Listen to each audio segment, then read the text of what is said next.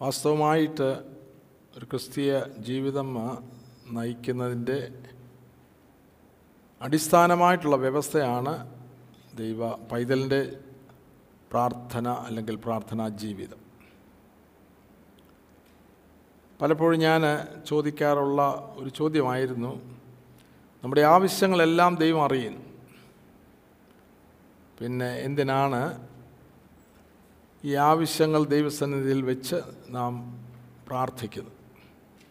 ദൈവമെല്ലാം അറിയുന്നു എങ്കിൽ നമുക്ക് വേണ്ടിയ കാര്യങ്ങൾ നടത്തി തന്നാൽ മതിയല്ലോ. അപ്പോൾ എനിക്ക് കിട്ടിയ മറുപടി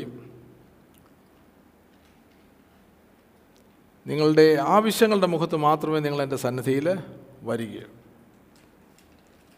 ഒരു ദൈവ പൈതൽ മാനസാന്തരപ്പെട്ട് ഈ ദൈവഭാഗത്ത് വരുമ്പോൾ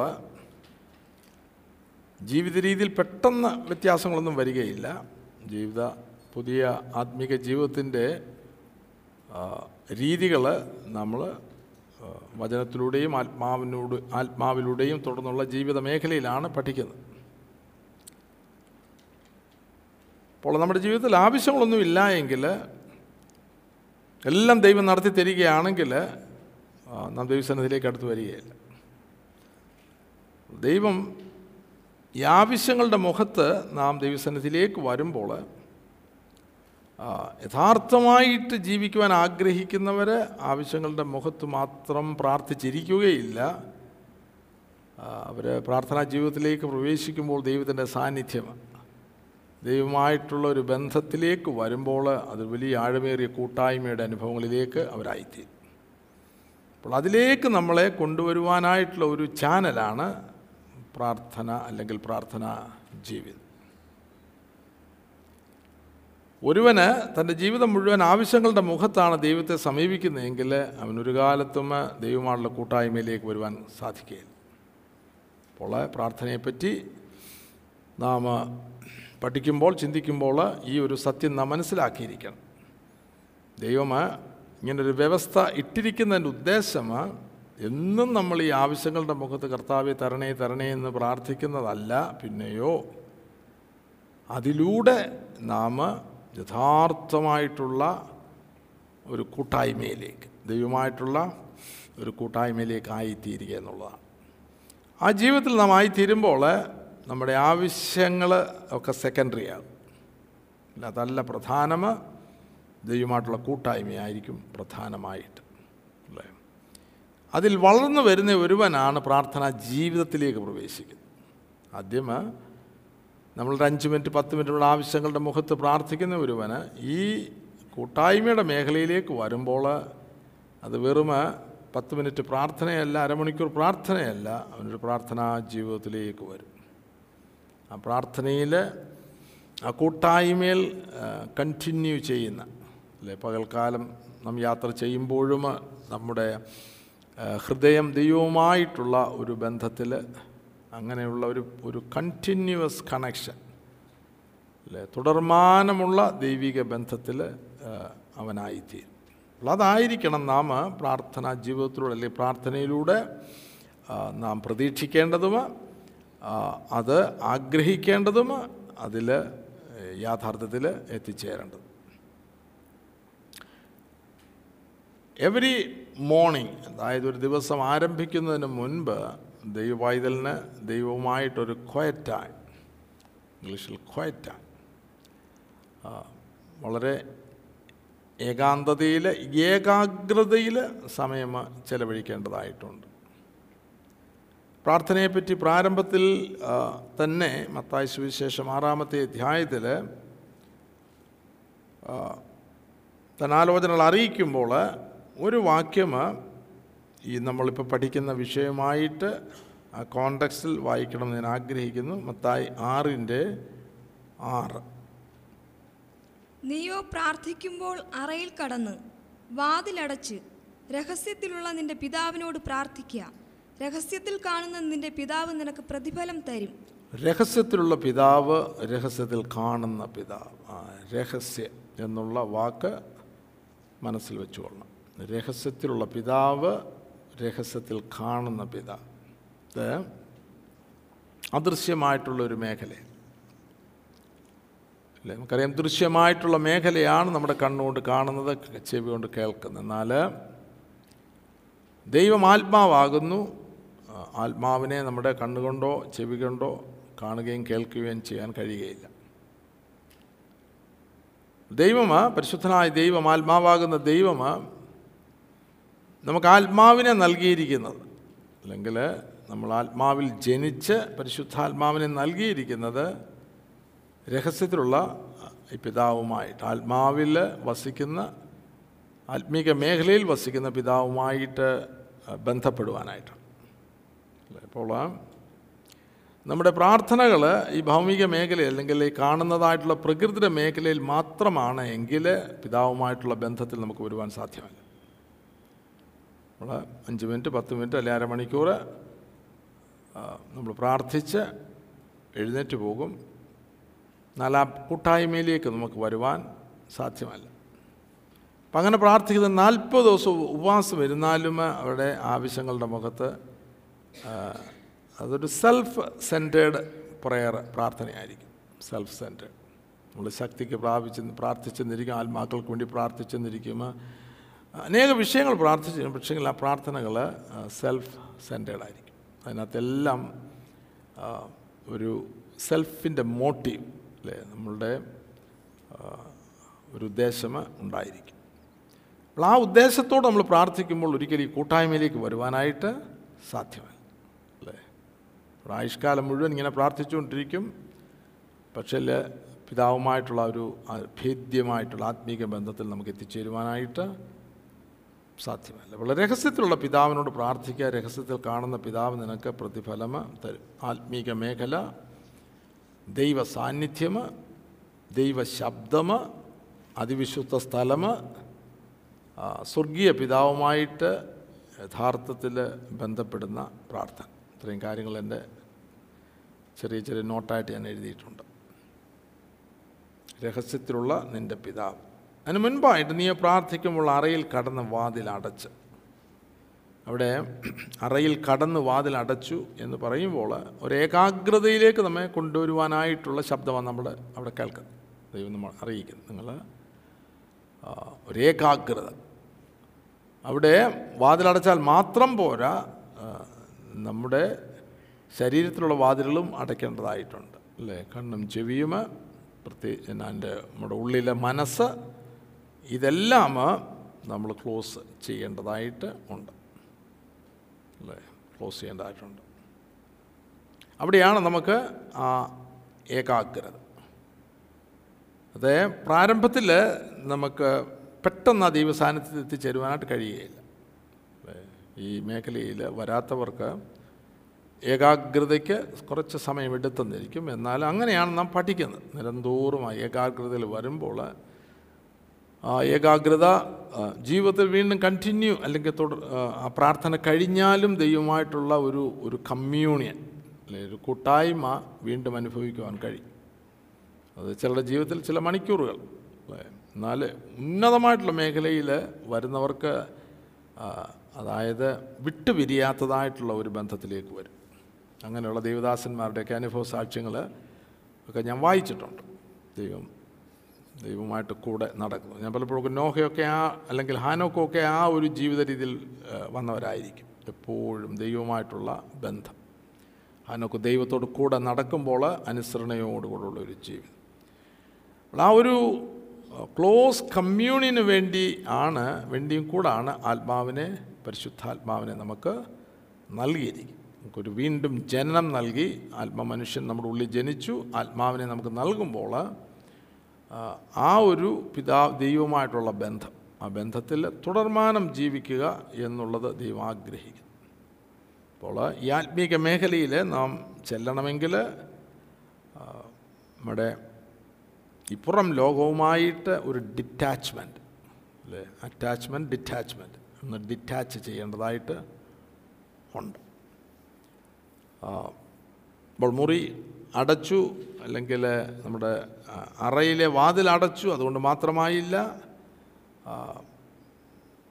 നമ്മുടെ ഈ ഈ ഈ ഫിസിക്കൽ മേഖല അല്ലേ? അല്ലെങ്കിൽ ഇന്ന് കാണുന്ന ഈ പുറം ലോകത്തിൽ നിന്ന് അകത്തുള്ള ലോകത്തിലേക്ക്. കഴിഞ്ഞ ദിവസം ഞാൻ ഓർപ്പിച്ചു ഇൻവേർഡ് ആൻഡ് ഔട്ട്വേർഡ് അല്ലേ? നമ്മുടെ ഭൗമ മനുഷ്യന് മനുഷ്യ അതായത് അമ്മയപ്പന്മാരിൽ ജനിച്ചതായിട്ടുള്ള മനുഷ്യൻ നമ്മുടെ ഈ ശരീരം കണ്ണ് മൂക്ക് ചെവി ഇതെല്ലാം ഇപ്പുറം പുറം ലോകവുമായിട്ട് കണക്റ്റഡാണ് അത് തെറ്റൊന്നുമില്ല കാരണം നമ്മൾ അങ്ങനെ ലോകത്തിൽ ജീവിക്കുന്നത് എന്നാൽ അതിൽ മാത്രം നാം കേന്ദ്രീകരിക്കുകയാണെങ്കിൽ അതാണ് ഭൗമ മനുഷ്യൻ. ദൈവമായിട്ട് ബന്ധപ്പെടുവാനായിട്ട് സാധ്യമല്ല. എപ്പോഴും ചിന്തിക്കുന്നതും കാണുന്നതും കേൾക്കുന്നതുമെല്ലാം ലോകമായിരിക്കും. അങ്ങനെ ഒരാളിന് ഈ ഏകാഗ്രതയിലേക്ക് വള വരുവാൻ വളരെ വളരെ പ്രയാസം. അല്ലേ? അപ്പോൾ ഞാൻ ഓർക്കുകയായിരുന്നു രാത്രിയുടെ യാമങ്ങളിൽ നമ്മൾ ശാന്തമായിട്ട് ഉറങ്ങിയിട്ട് ലോകവുമായിട്ട് ഒരു ടച്ചുമില്ലാത്തൊരു മേഖല അല്ലേ? നമ്മൾ രാത്രി സുഖമായിട്ട് ഉറങ്ങുന്നു. ആ ഏർലി മോർണിംഗ് പ്രാർത്ഥിക്കുന്ന പ്രാർത്ഥനയായിരിക്കും ഏറ്റവും ഏകാഗ്രത കിട്ടുന്ന സമയം. എന്നാൽ നമ്മൾ പകൽക്കാലം ഈ ഭാവമേഖലയിൽ സഞ്ചരിച്ച് അവിടെയും ഇവിടെയും പോയി പലതും കണ്ടു പലതും സംസാരിച്ചു അതിന് ശേഷം വൈകിട്ട് വരുമ്പോൾ ഇത് കൈൻഡ് ഓഫ് പൊള്യൂട്ടഡ് അല്ലേ? നമ്മളുടെ ഉള്ളിൽ അനേക കാര്യങ്ങൾ കയറും. അതുകൊണ്ടാണ് വൈകിട്ട് അതുപോലുള്ള ഏകാഗ്രത നമുക്ക് ലഭിക്കുകയില്ല. ദൈവം ഇട്ടിരിക്കുന്ന ഒരു നിയമമായിരിക്കും രാത്രിയുടെ മേഖല. നമ്മൾ ശാന്തമായിട്ട് വിശ്രമിപ്പാനും ശരീരമാ ശരീരം ആ ആ ഒരു യുനോ ഒരു ശാന്തമായിട്ടുള്ള മേഖലയിൽ വന്ന് നമ്മൾ എഴുന്നേൽക്കുമ്പോൾ ആ ശാന്തമായിട്ടുള്ള മേഖലയിൽ നമ്മെ ഒന്നുകൂടെ ദൈവത്തിൽ സമർപ്പിച്ചുകൊണ്ട് ഏകാഗ്രതയിൽ പ്രാർത്ഥിക്കുന്ന ആ പ്രാർത്ഥന. അപ്പോൾ ഏർലി മോർണിംഗ് പ്രയറാണ് ഏറ്റവും നമുക്ക് പ്രാർത്ഥിക്കുവാൻ പറ്റിയതായിട്ടുള്ള സമയം. എന്നാൽ പലരുടെ ഇന്നത്തെ ഈ ലോക വ്യവസ്ഥയിൽ പലരുടെ ജോലി രാത്രി മുഴുവൻ ജോലി ചെയ്യുന്നു അവർ രാവിലെ വരുന്നു അങ്ങനെ പ്രാർത്ഥിക്കുന്നവരെ എനിക്കറിയാം. രാത്രി മുഴുവൻ ജോലി ചെയ്തിട്ട് രാവിലെ വന്നിട്ട് രണ്ട് മണിക്കൂർ പ്രാർത്ഥിച്ചിട്ടേ അവിടെ കിടക്കുകയുള്ളൂ. അപ്പോൾ എന്നാലും അത് അത് ശരിയാകത്തില്ല. കാരണം അവർക്ക് വീണ്ടും വൈകിട്ട് ജോലിക്ക് പോകണം. അതുകൊണ്ടാണ് നേരത്തെ പ്രാർത്ഥിച്ച് കിടക്കുന്നത്. അപ്പോൾ ഈ ലോക വ്യവസ്ഥകളൊക്കെ ദൈവമായിട്ട് ബന്ധപ്പെടുവാനും അടുക്കുവാനും അതിനൊക്കെ തടസ്സമായിട്ട് നിൽക്കുകയാണ്. എന്നാലൊരു കാര്യം വ്യക്തമാണ്. നാം ദൈവത്തെ വാസ്തവമായിട്ട് കാക്ഷിക്കുന്നു എങ്കിൽ ഈ ബന്ധത്തിലേക്ക് വരുവാനായിട്ട് ദൈവത്തിന്റെ ഹിതത്തിൽ ആയിത്തീരുവാൻ ആഗ്രഹിക്കുന്നൊരു ദൈവം എല്ലാം അനുകൂലമാക്കി കൊടുക്കും. അങ്ങനൊരു ആത്മീക ജീവിതത്തിന് ദൈവം അനുകൂലമാക്കി കൊടുക്കും. ചില നഷ്ടങ്ങൾ സഹിക്കേണ്ടി വരും. എന്ന് പറഞ്ഞാൽ അമേരിക്കയിലൊക്കെ രാത്രി പോയി ജോലി ചെയ്താൽ കുറച്ച് പൈസ കിട്ടും അല്ലേ? അപ്പോൾ ബൈ ദ വേ ദൈവഹിതത്തിൽ വരുവാൻ ആഗ്രഹിക്കുന്നവർ അങ്ങനെയുള്ള നഷ്ടമൊന്നും നഷ്ടമല്ല. പ്രൈസ് അതൊക്കെ ലാഭമാണ് അല്ലേ? അതാണ് നമുക്ക് ദൈവികമായിട്ടുള്ള കാഴ്ചപ്പാട്. സ്വർഗീയമായിട്ടുള്ള കാഴ്ചപ്പാട് ലഭിക്കുമ്പോൾ നമ്മൾ എന്തും നഷ്ടമാകുവാൻ തയ്യാറാണ് കാരണം ദൈവത്തിന്റെ ഹിതമ നമ്മിൽ നിറവേറുവാനായിട്ട്. അപ്പോൾ ഈ ആത്മീയ മേഖലയിൽ നമ്മൾ ചെ ചെല്ലേണ്ടതായിട്ടുണ്ട്. അവിടെയാണ് ദൈവ ദൈവത്തിന്റെ ആത്മാവ് നമ്മളെ സഹായിക്കും. വൈദവ്യ പ്രാർത്ഥിക്കുന്നതിന് മുൻപായിട്ട് ആത്മാവിന് വിധേയപ്പെടണം. ദൈവാത്മാവ്. ദൈവാത്മാവാണ് നമുക്ക് എല്ലാത്തിനും സഹായിയായിട്ടുള്ളത്. ഈ ആത്മീക ജീവിതത്തിന് നമ്മുടെ സഹായി ദൈവത്തിന്റെ ആത്മാവ്. അപ്പോൾ പ്രഭാതത്തിൽ പ്രാർത്ഥിക്കുന്ന മുൻപായിട്ട് ദൈവാത്മാവിനൊന്ന് വിധേയപ്പെടുന്നത് നല്ലതാണ്. അല്ലേ? പിതാവിനോട് പ്രാർത്ഥിക്കണം. ഇതാ ഞാൻ അവിടുത്തെ സന്നദ്ധിയിലേക്ക് വരുവാൻ ആഗ്രഹിക്കുന്ന അവിടുത്തെ ആത്മാവിനാൽ. ആ, ഏകാഗ്രതയിൽ അങ്ങയുമായിട്ടുള്ള ബന്ധത്തിൽ പ്രാർത്ഥിപ്പാനായിട്ട് എന്നെ സഹായിക്കണം. അതുപോലെ ആത്മാവാണ് നമുക്ക് വചനം ഉപദേശിക്കുന്നത്.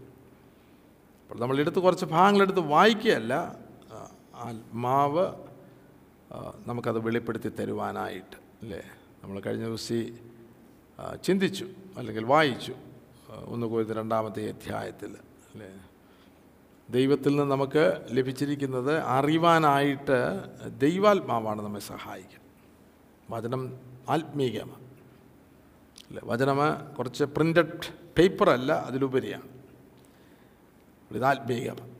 അപ്പോൾ ഈ ആത്മീകമായിട്ടുള്ളത് നമുക്ക് വെളിപ്പെടുത്തി തരണമെങ്കിൽ ആത്മാവ് പരിശുദ്ധാത്മാവിലൂടെ നമുക്ക് ലഭിച്ചെങ്കിൽ മാത്രമേ അതിന്റെ ആത്മീകമായിട്ടുള്ള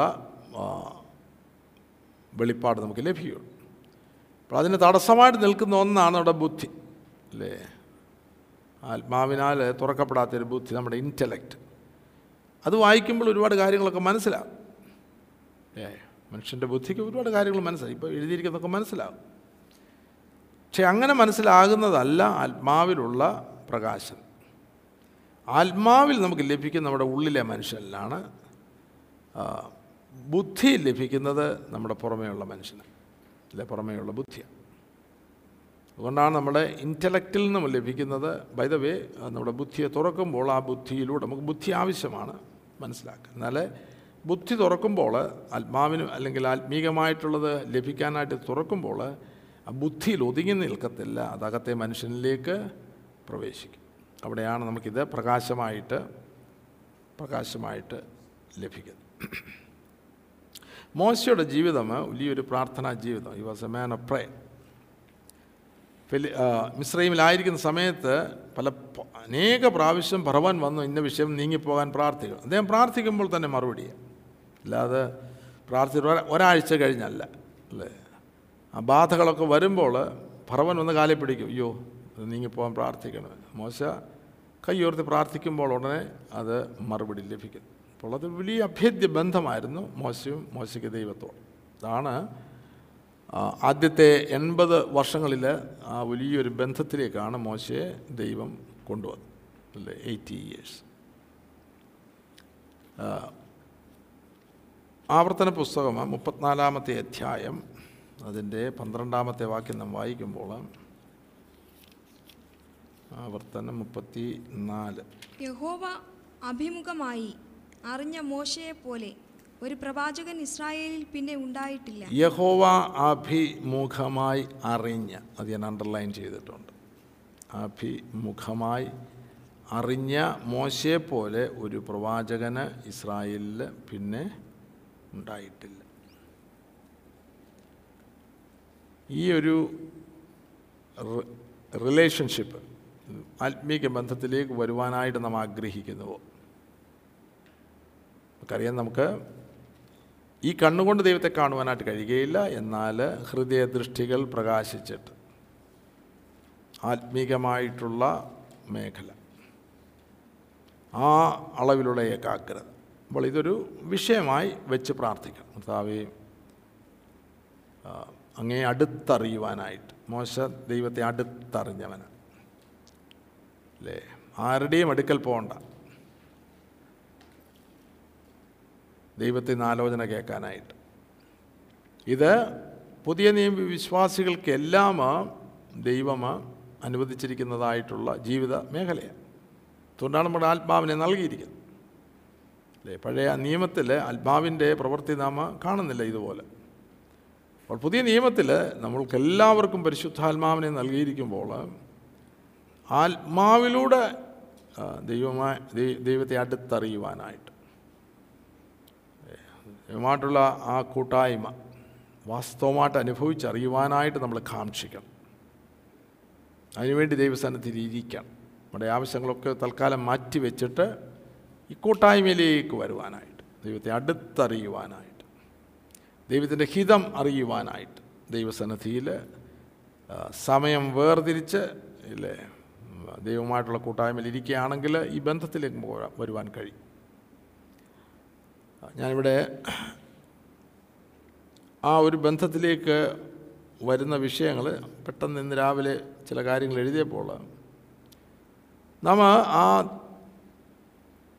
പ്രാർത്ഥനയിലേക്ക് പ്രവേശിക്കുമ്പോൾ അതിന് മുൻപായിട്ട് തന്നെ ദൈവഹിതപ്രകാരം തന്നെ പ്രാർത്ഥിപ്പാനായിട്ടൊരു ആഗ്രഹം നമ്മുടെ ജീവിതത്തിലുണ്ടാണ് ദൈവഹിതപ്രകാരം. ഒന്ന് യോഹന്നാൻ അഞ്ചിന്റെ പതിനാല്. അവന്റെ ഇഷ്ടപ്രകാരം നാം എന്തെങ്കിലും അപേക്ഷിക്കുന്നുവെങ്കിൽ. നമ്മുടെ പ്രാർത്ഥനകളെല്ലാം ആ അളവിലാകട്ടെ. ദൈവത്തിന്റെ ഇഷ്ടം. അപ്പോൾ ദൈവത്തിന്റെ ഇഷ്ടം അറിയണമെങ്കിൽ അതിനുവേണ്ടി തന്നെ നാം പ്രാർത്ഥിക്കണം. ദൈവം വചനം കാണിക്കും. ഇഷ്ടം പോലെ വചനഭാഗങ്ങളുണ്ട്. വചനം കാണിക്കുക മാത്രമല്ല വചനം നമ്മുടെ ഉള്ളിൽ ജീവനാകും. അല്ലേ? അങ്ങനെയാണ് ദൈവഹിതത്തിനു വേണ്ടിയുള്ള ആഴമേറിയ ദാഹം നമുക്കുണ്ടാകും ദാഹം. അവന്റെ ജീവിതം മുഴുവൻ അവിടുത്തെ ഹിതപ്രകാരം ആയിത്തീരും പ്രാർത്ഥനയുടെ ഉദ്ദേശശുദ്ധി. ട്രൂ സ്പിരിറ്റ് എന്നാണ് ഇംഗ്ലീഷിൽ ഞാൻ മലയാളത്തിൽ ഉദ്ദേശ ശുദ്ധി. കാരണം ഇത് ഭോഗേച്ഛകളിലായി പോയാൽ വലിയ പരാജയമാണ്. അല്ലേ യാക്കോബിന്റെ ലേഖനത്തിൽ വായിക്കുമ്പോൾ യാക്കോബിന്റെ ലേഖനം നാലാമത്തെ അധ്യായത്തിൽ അവിടെ വല്ലാതെ യാചിക്കുക മുകളിൽ നിങ്ങൾ ശണ്ഠയും കലഹവും എവിടെ നിന്ന്? നിങ്ങളുടെ അവയവങ്ങളിൽ പോരാടുന്ന ഭോജ ഭോഗേച്ഛകളിൽ നിന്നല്ലയോ? നിങ്ങൾ മോഹിച്ചിട്ടും പ്രാപിക്കുന്നില്ല നിങ്ങൾ കൊല്ലുകയും അസൂയപ്പെടുകയും ചെയ്തിട്ടൊന്നും സാധിക്കുന്നില്ല. യാചിക്കായകൊണ്ട് കിട്ടുന്നില്ല. എന്നിട്ട് മൂന്നാമത്തെ വാക്ക് നിങ്ങൾ യാചിക്കുന്നു എങ്കിലും നിങ്ങളുടെ ഭോഗങ്ങളിൽ ചെലവിടേണ്ടതിന് വല്ലാതെ യാചിക്കൊണ്ട് ഒന്നും ലഭിക്കുന്നില്ല. ഒന്നും ലഭിക്കുന്നില്ല എന്ന് പറയുമ്പോൾ ആത്മീക മേഖലയാണ്. ആത്മീകമായിട്ട് ഒന്നും ലഭിക്കുന്നില്ല. അപ്പോൾ നമ്മുടെ യാചന വല്ലാതായി പോകരുത്. അല്ലേ? ഭോഗ ഇച്ഛകളിലാകരുത് മോഹത്തിന്റെ അടിസ്ഥാനത്തിലാകരുത്. അത് വേർതിരിച്ചറിയുവാൻ ഡിസൈൻ ചെയ്യുവാനുള്ള ദൈവകൃപ ഉണ്ടായിരിക്കും. എന്താണ് മോഹം? എന്താണ് ഭോഗ ഇച്ഛകൾ? ആ ജീവിതത്തിൽ നമുക്ക് ഈ കൂട്ടായ്മയിലേക്ക് വരുവാൻ സാധ്യമല്ല. അതുപോലെ നമുക്ക് ആത്മീകമായിട്ടുള്ള വളർച്ച ഒരു കാലത്തും ഉണ്ടാകുകയില്ല അല്ലേ? നമ്മളിങ്ങനെ എന്നും കൊട്ടി കൊട്ടിപ്പാടി അടിച്ച് പോകുന്നുള്ളൂ. അല്ലാതെ വാഗ്ദത്തങ്ങളിൽ പ്രവേശിക്കുവാനായിട്ട് കഴിയുകയില്ല. ഇന്നലെ അവൻ ഓർപ്പിച്ചു അനേക വാഗ്ദത്തങ്ങളുണ്ട്. വാഗ്ദത്തങ്ങളിൽ നമുക്ക് വിശ്വാസം വേണം അതിനുവേണ്ടിയുള്ള പ്രത്യാശ വേണം എന്നാൽ പ്രാർത്ഥനയാണ് അടിസ്ഥാനം. അല്ലേ? പ്രാർത്ഥന. ഇവിടെ ദൈവഹിത പ്രകാരം പ്രാർത്ഥിക്കുക പ്രാർത്ഥനയുടെ ഉദ്ദേശശുദ്ധി. ഇതുപോലെ പ്രാർത്ഥന യാഗത്തിന് തുല്യമാണ്. അല്ലേ യാഗം എന്ന് പറഞ്ഞാൽ നിഴൽ യാഗം. ഞാൻ ഇംഗ്ലീഷിൽ എഴുതി ഡിവോട്ടഡ് ടു ഗോഡ് നിവേദിതം. ഓരോ ദിവസവും നാം ദൈവസന്നിധിയിൽ ചെല്ലുമ്പോൾ നമ്മൾ നിവേദിതമാകണം. അല്ലേ? പഴയ നിയമത്തിൽ നിരന്തര ഹോമയാഗമുണ്ട്. വൈ രാവിലെ ആറു മണിക്കൊരു ആടിനെ യാഗ യാഗപീഠത്തിൽ വെച്ച് അതിങ്ങനെ കത്തിക്കൊണ്ടിരിക്കും. അല്ലേ? അത് കഴിഞ്ഞ് വൈകിട്ട് അതിനെ മാറ്റിയിട്ട് അടുത്തത് അടുത്തൊരു യാഗം. അത് രാത്രി മുഴുവൻ നിരന്തര ഹോമയാഗം. പലപ്പോഴും ഞാൻ ആ ഭാഗങ്ങളൊക്കെ വായിക്കുമ്പോൾ നമ്മുടെ പ്രാർത്ഥനകൾ നിരന്തര ഹോമയാഗമായി തീർന്നെങ്കിൽ അല്ലേ? എപ്പോഴും ഉള്ളിൽ പ്രാർത്ഥന കത്തിക്കൊണ്ടിരിക്കുക. നമ്മളൊരു യാഗമായിട്ട് തീരുക. നല്ല പ്രഭാതത്തിൽ നാം ദിവസം ഇരിക്കുമ്പോൾ ദൈവമായിട്ടിരിക്കുമ്പോൾ നമ്മളൊരു യാഗവസ്തുവായിട്ട് തന്നെ ഇരിക്കണം. അല്ലേ? അതിനകത്ത് ജഡത്തിന്റെ ഒന്നും ഉണ്ടാകാൻ പാടില്ല. ഒരു യാഗമെന്ന് പറയുമ്പോൾ അത് പഴയ ജീവൻ ചാകണം. നല്ല കത്തി വേണം അതിന്. നല്ല മുറിച്ചേറിയ വചനമൊക്കെ കിട്ടണം. തൊലിയെല്ലാം ഉരിച്ച് കളയണം. ജഡം പാടില്ല. എന്നിട്ട് ഇത് കണ്ണം കണ്ണമായിട്ട് മുറിക്കണം. പിളരണം. അബ്രഹാം ആ പക്ഷികളെ പിളർന്നില്ല. നമുക്കറിയാം എന്താണ് സംഭവിച്ചത്. ആയതുപോലെ തീ ആവശ്യമാണ്. തീ വേണം. അപ്പം നമ്മുടെ ഉള്ളിന്റെ ഉള്ളിൽ ആത്മാവിന്റെ തീ കെട്ടുപോകരുത്. സൂക്ഷിച്ചോണം. അത് കെടാതെ സൂക്ഷിക്കുന്നത് ഒരു അനുഗ്രഹിക്കേണ്ട പ്രാർത്ഥന ജീവിതത്തിലൂടെ ജീവിതത്തിലൂടെയാണ് അല്ലേ? കെട്ടുപോകാൻ സാധ്യതയുള്ളപ്പോഴും നമ്മൾ പ്രഭാതത്തിൽ നമ്മൾ പ്രാർത്ഥിക്കുന്ന ഒരു റിയൽ പ്രാർത്ഥന ദൈവമായിട്ടുള്ള ബന്ധത്തിലാണെങ്കിൽ അകത്ത് തീ കത്താൻ തുടങ്ങും. അല്ലേ? ഞാൻ ഉരിയാടാതെ മൗനമായിരുന്നു ക്വയറ്റൈം മുപ്പത്തി ഒൻപതാം സങ്കീർത്തനം അല്ലേ? നാവ് കൊണ്ട് പാപം ചെയ്യാതിരിപ്പാൻ ഞാൻ എന്റെ വഴികളെ സൂക്ഷിക്കുമെന്നും പകൽക്കാലം ഓർത്തുകൊണ്ട് നാവ് കൊണ്ട് പാപം ചെയ്യരുത്. ദുഷ്ടൻ എന്റെ മുമ്പിൽ ഇരിക്കുമ്പോൾ എന്റെ വായ് കടിഞ്ഞാട്ട് കാക്കുമെന്നും ഞാൻ പറഞ്ഞു. ഞാൻ ഉരിയാടാതെ ഊമനായിരുന്നു നന്മയെ ഗണ്യമാക്കാതെ മൗനമായിരുന്നു എന്റെ സങ്കടം പൊങ്ങി വന്നു. എന്റെ ഉള്ളിൽ ഹൃദയത്തിന് തീ ചൂട് പിടിച്ചു എന്റെ ധ്യാനത്തെങ്കിൽ തീ കത്തി. അപ്പോൾ ഞാൻ നാവെടുത്ത് സംസാരിച്ചു. അപ്പോൾ അകത്ത് തീ ഉണ്ടായിരിക്കും. നമ്മളൊരു യാഗവസ്തുവായിട്ട് തന്നെ ദൈവസന്നദ്ധിയിലിരിക്കണം അല്ലേ? അത് ഒരു യാഥാർത്ഥ്യമാകുമ്പോഴാണ് നമ്മൾ പൂർണമായിട്ട് സമർപ്പിക്കപ്പെടുന്ന ഒരു ജീവിതമായിട്ട് തീരുന്നത്. നമ്മുടെ ജീവിതം മുഴുവൻ ഒരു സമർപ്പണ ജീവിതമായിട്ട് തീരും.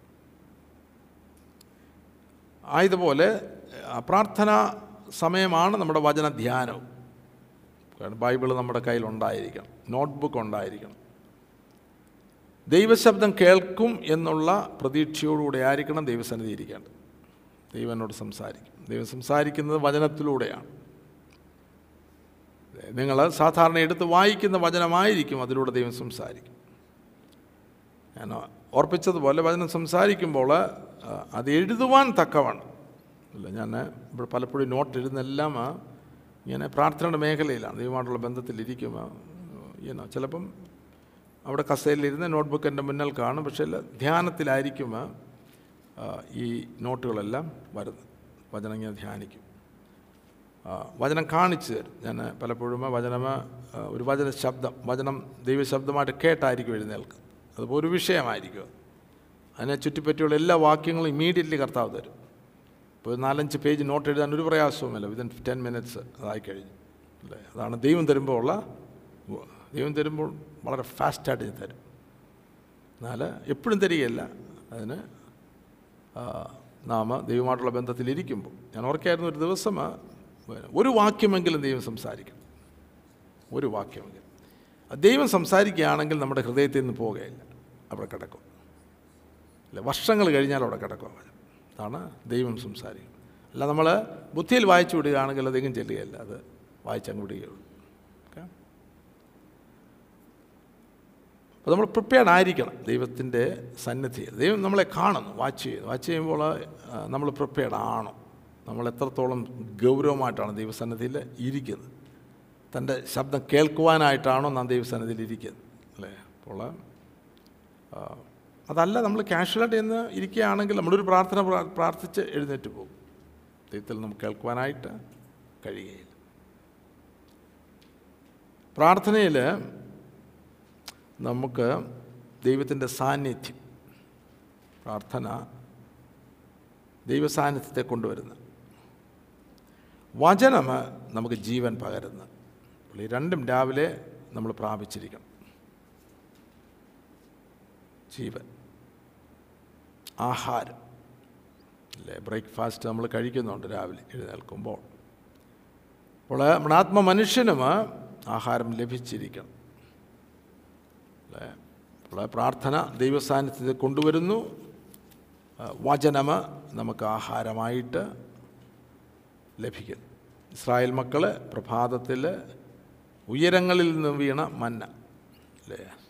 സ്വർഗത്തിൽ നിന്ന് വീണ മന്ന. അതുപോലെ ആയിരിക്കണം നമുക്ക് വചനം രാവിലെ ലഭിക്കുമ്പോൾ കാടയാകരുത് ഉയരങ്ങളിൽ വന്ന വചനമായിരിക്കും. ഓക്കെ? കാട ലോകത്തിൽ നിന്ന് വരുന്നതാണ്. അത് ഇച്ഛ അത് ഭോഗ ഇച്ഛകളിൽ നിന്നുണ്ടാകുന്നതാണ്. അത് ഭൗമികമാണ്. എന്നാൽ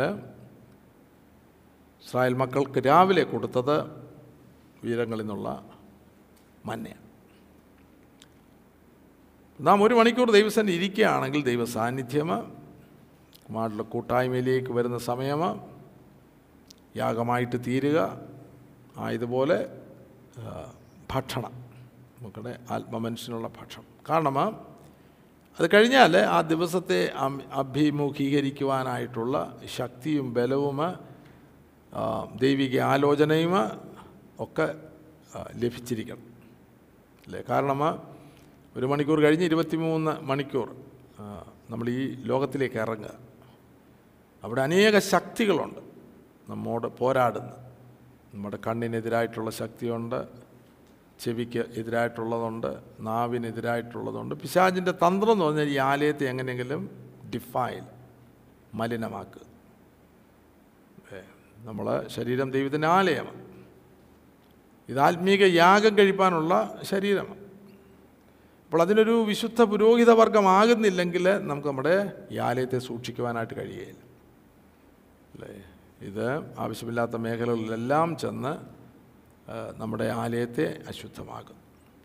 ഉള്ള ദൈവമായിട്ടുള്ള ബന്ധത്തിൽ നമ്മൾ പ്രഭാതത്തിൽ ഇരിക്കുന്നത് എന്റെ ഒരു പ്രധാന ഉദ്ദേശം ഈ ആലയം പകൽക്കാലം സൂക്ഷിക്കപ്പെടുവാനായിട്ട്. അതുകൊണ്ട് കർത്താവിന്റെ പ്രാർത്ഥനയിൽ പരീക്ഷയിൽ അകപ്പെടുത്താതെ ദുഷ്ടങ്കിൽ തന്നെ സൂക്ഷിച്ചു കൊള്ളണമേ. അല്ലേ? പ്രാർത്ഥനയിൽ അത് പഠിപ്പിക്കും താഴെ പഠിപ്പിക്കുന്നുണ്ട്. പരീക്ഷയിൽ അകപ്പെടുത്താതെ ദുഷ്ടങ്കിൽ നിന്ന് സൂക്ഷിച്ചോളും. ആത്മീക ഗ്രഹമ ആത്മീക യാഗമ ഉത്തരവാദിത്വം ശുശ്രൂഷയ്ക്ക് വേണ്ടി ഇതിനെ സൂക്ഷിക്കുവാനുള്ള ഉത്തരവാദിത്വം. നമ്മൾ ഭൂമിയിലെ കിങ്ഡം ലൈഫാണ് നയിക്കുന്നത്. സ്വർഗരാജ്യത്തിന്റെ ജീവിതമാണ്. സ്വർഗരാജ്യത്തിന്റെ ജീവിതം പൂർണമായിട്ട് ദൈവത്തിന് വേണ്ടി സമർപ്പിക്കപ്പെട്ട ജീവിതം. അവിടെ സ്വയമില്ല. അല്ലേ? ഒന്ന് കുരുതർ പതിനഞ്ചാമത്തെ അധ്യായത്തിൽ സ്വർഗരാജ്യത്തിന്റെ ചെറിയ ഡെഫിനേഷനുണ്ട് അത് വളരെ ശക്തിയേറിയ സന്ദേശം നമ്മളെ അറിയിക്കുന്നു. അതിന്റെ പതിനഞ്ചിന്റെ ഇരുപത്തി എട്ടാമത്തെ വാക്യത്തിൽ ഒന്ന് കുരുതർ പതിനഞ്ച് അവന് സകലവും കീഴ്പ്പെട്ടു വന്ന ശേഷം ദൈവം സകലത്തിലും സകലവും ആകേണ്ടതിന് പുത്രൻ താനും സകലവും തനിക്ക് കീഴാക്കി കൊടുത്തവന് കീഴ്പ്പെട്ടിരിക്കും. എന്നാൽ അവന് സകലവും കീഴ്പ്പെട്ടു വന്ന ശേഷം നമ്മിലുള്ള എല്ലാ അന്യായ ശക്തികളും ദൈവത്തിന്റെ കർത്താവിന്റെ കാൽ കീഴാകണം. ശത്രുക്കളെ പാതപീഠമാക്കുവോളും. നമ്മിൽ വിവിധമായിട്ടുള്ള ശക്തികളുണ്ട്. അസൂയയുണ്ട് പകയുണ്ട് പിണക്കുണ്ട് ഇതിൽ നിന്നെല്ലാം നമ്മൾ വിടുതൽ പ്രാപിക്കണം. കാരണം അതെല്ലാം ഒന്നും ദൈവത്തിന് കീഴ്പ്പെടുന്നതല്ല. ജഡവും കീഴ്പ്പെടുന്നതല്ല. അല്ലേ റോമാലേഖന എട്ടാമത്തെ അധ്യായത്തിൽ ജഡസ്വഭാവമുള്ളവർക്ക് ജഡത്തിന്റെ ചിന്ത മരണം ആത്മാവിന്റെ ചിന്തയോ ജീവനും സമാധാനവും തന്നെ ജഡത്തിന്റെ ചിന്ത ദൈവത്തോട് ശത്രുത്വമാകുന്നു. അത് ദൈവത്തിന്റെ ന്യായപ്രമാണത്തിന് കീഴ്പ്പെടുന്നില്ല കീഴ്പ്പെടുവാൻ കഴിയുന്നതുമല്ല. അപ്പോൾ ദൈവവചനത്തിന് കീഴ്പ്പെടാത്ത ശക്തി നമ്മിൽ തന്നെ ഉണ്ട്. അതാണ് ജഡമനുഷ്യൻ. അതെ. അതെല്ലാം ദൈവത്തിന് കീഴ്പ്പെടേണ്ടതായിട്ടുണ്ട്. എന്നിട്ട് ഈ രാജ്യം പിതാവിന്റെ കയ്യിൽ കൊടുക്കുമ്പോൾ ദൈവം സകലത്തിലും സകലവും. ദൈവം സകലത്തിലും സകലം പിന്നെ നമ്മുടേതായിട്ടൊന്നുമില്ല എന്നാണ് ദൈവരാജ്യം. ദൈവരാജ്യത്തിൽ പോകണോ നമ്മൾ ഈ നമ്മൾ സാറിന് പറഞ്ഞ സ്വർഗത്തിൽ പോകണോ ദൈവം സകലത്തിലും സകലവുമാകണം. അവിടെ ചെന്ന് നമുക്ക് തന്നിഷ്ടത്തിൽ ജീവിക്കാൻ ഇനോ ഇല്ല അനുവാദമില്ല. നമ്മുടെ ഇഷ്ടത്തിനുള്ള ജീവിതമല്ല. കംപ്ലീറ്റ് ദൈവ ഇഷ്ടത്തിലുള്ള ജീവിതമാണ്. അതിപ്പോളെ പഠിച്ചോണം. അല്ലേ നമ്മുടെ ഈ ജീവിതത്തിലാണ് ദൈവ ഇഷ്ടത്തിന്റെ പൂർണതയിലേക്ക് നമ്മൾ ആയിത്തീരേണ്ടത്. അല്ലാതെ അവിടെ ചെന്ന് പഠിപ്പിക്കാൻ സമയമൊന്നുമില്ല. അവിടെയൊക്കെ ചെന്നാൽ വാഴുക എന്നുള്ളതാണ്. അല്ലേ? അതൊരു സ്റ്റഡി സ്കൂളല്ല. ആ സ്കൂൾ ഇവിടെ നമ്മുടെ ആയുസില്ല അതുകൊണ്ടാണ് എല്ലാവരും സ്കൂൾ ഓഫ് ക്രൈസ്റ്റിൽ കൂടെ കടന്നു കടന്നുപോയി നല്ല ശക്തന്മാരാകണം. എല്ലാം എന്താ ശക്തന്മാർ നമ്മിൽ ദൈവം സകലത്തിലും സകലം. ചെറിയതായാലും വലുതായാലും. ദൈവമായിരിക്കണം കാര്യക്കാരൻ.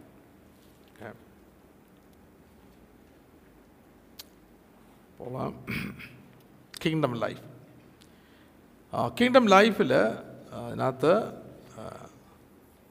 കർത്തവ്യങ്ങളുണ്ട് ഡ്യൂട്ടി പിന്നെ സർവീസ് അല്ലെങ്കിൽ ശുശ്രൂഷകളുണ്ട്. അല്ലേ? നമ്മുടെ ജീവിതത്തിന്റെ ഒരു ആത്മമനുഷ്യ ജീവിതത്തിലെല്ലാം ഒരു ആത്മീക ശുശ്രൂഷയാണ്. നമ്മൾ ജോലിക്ക് പോകുന്ന ഒരു ആത്മീയ ശുശ്രൂഷയാണ്.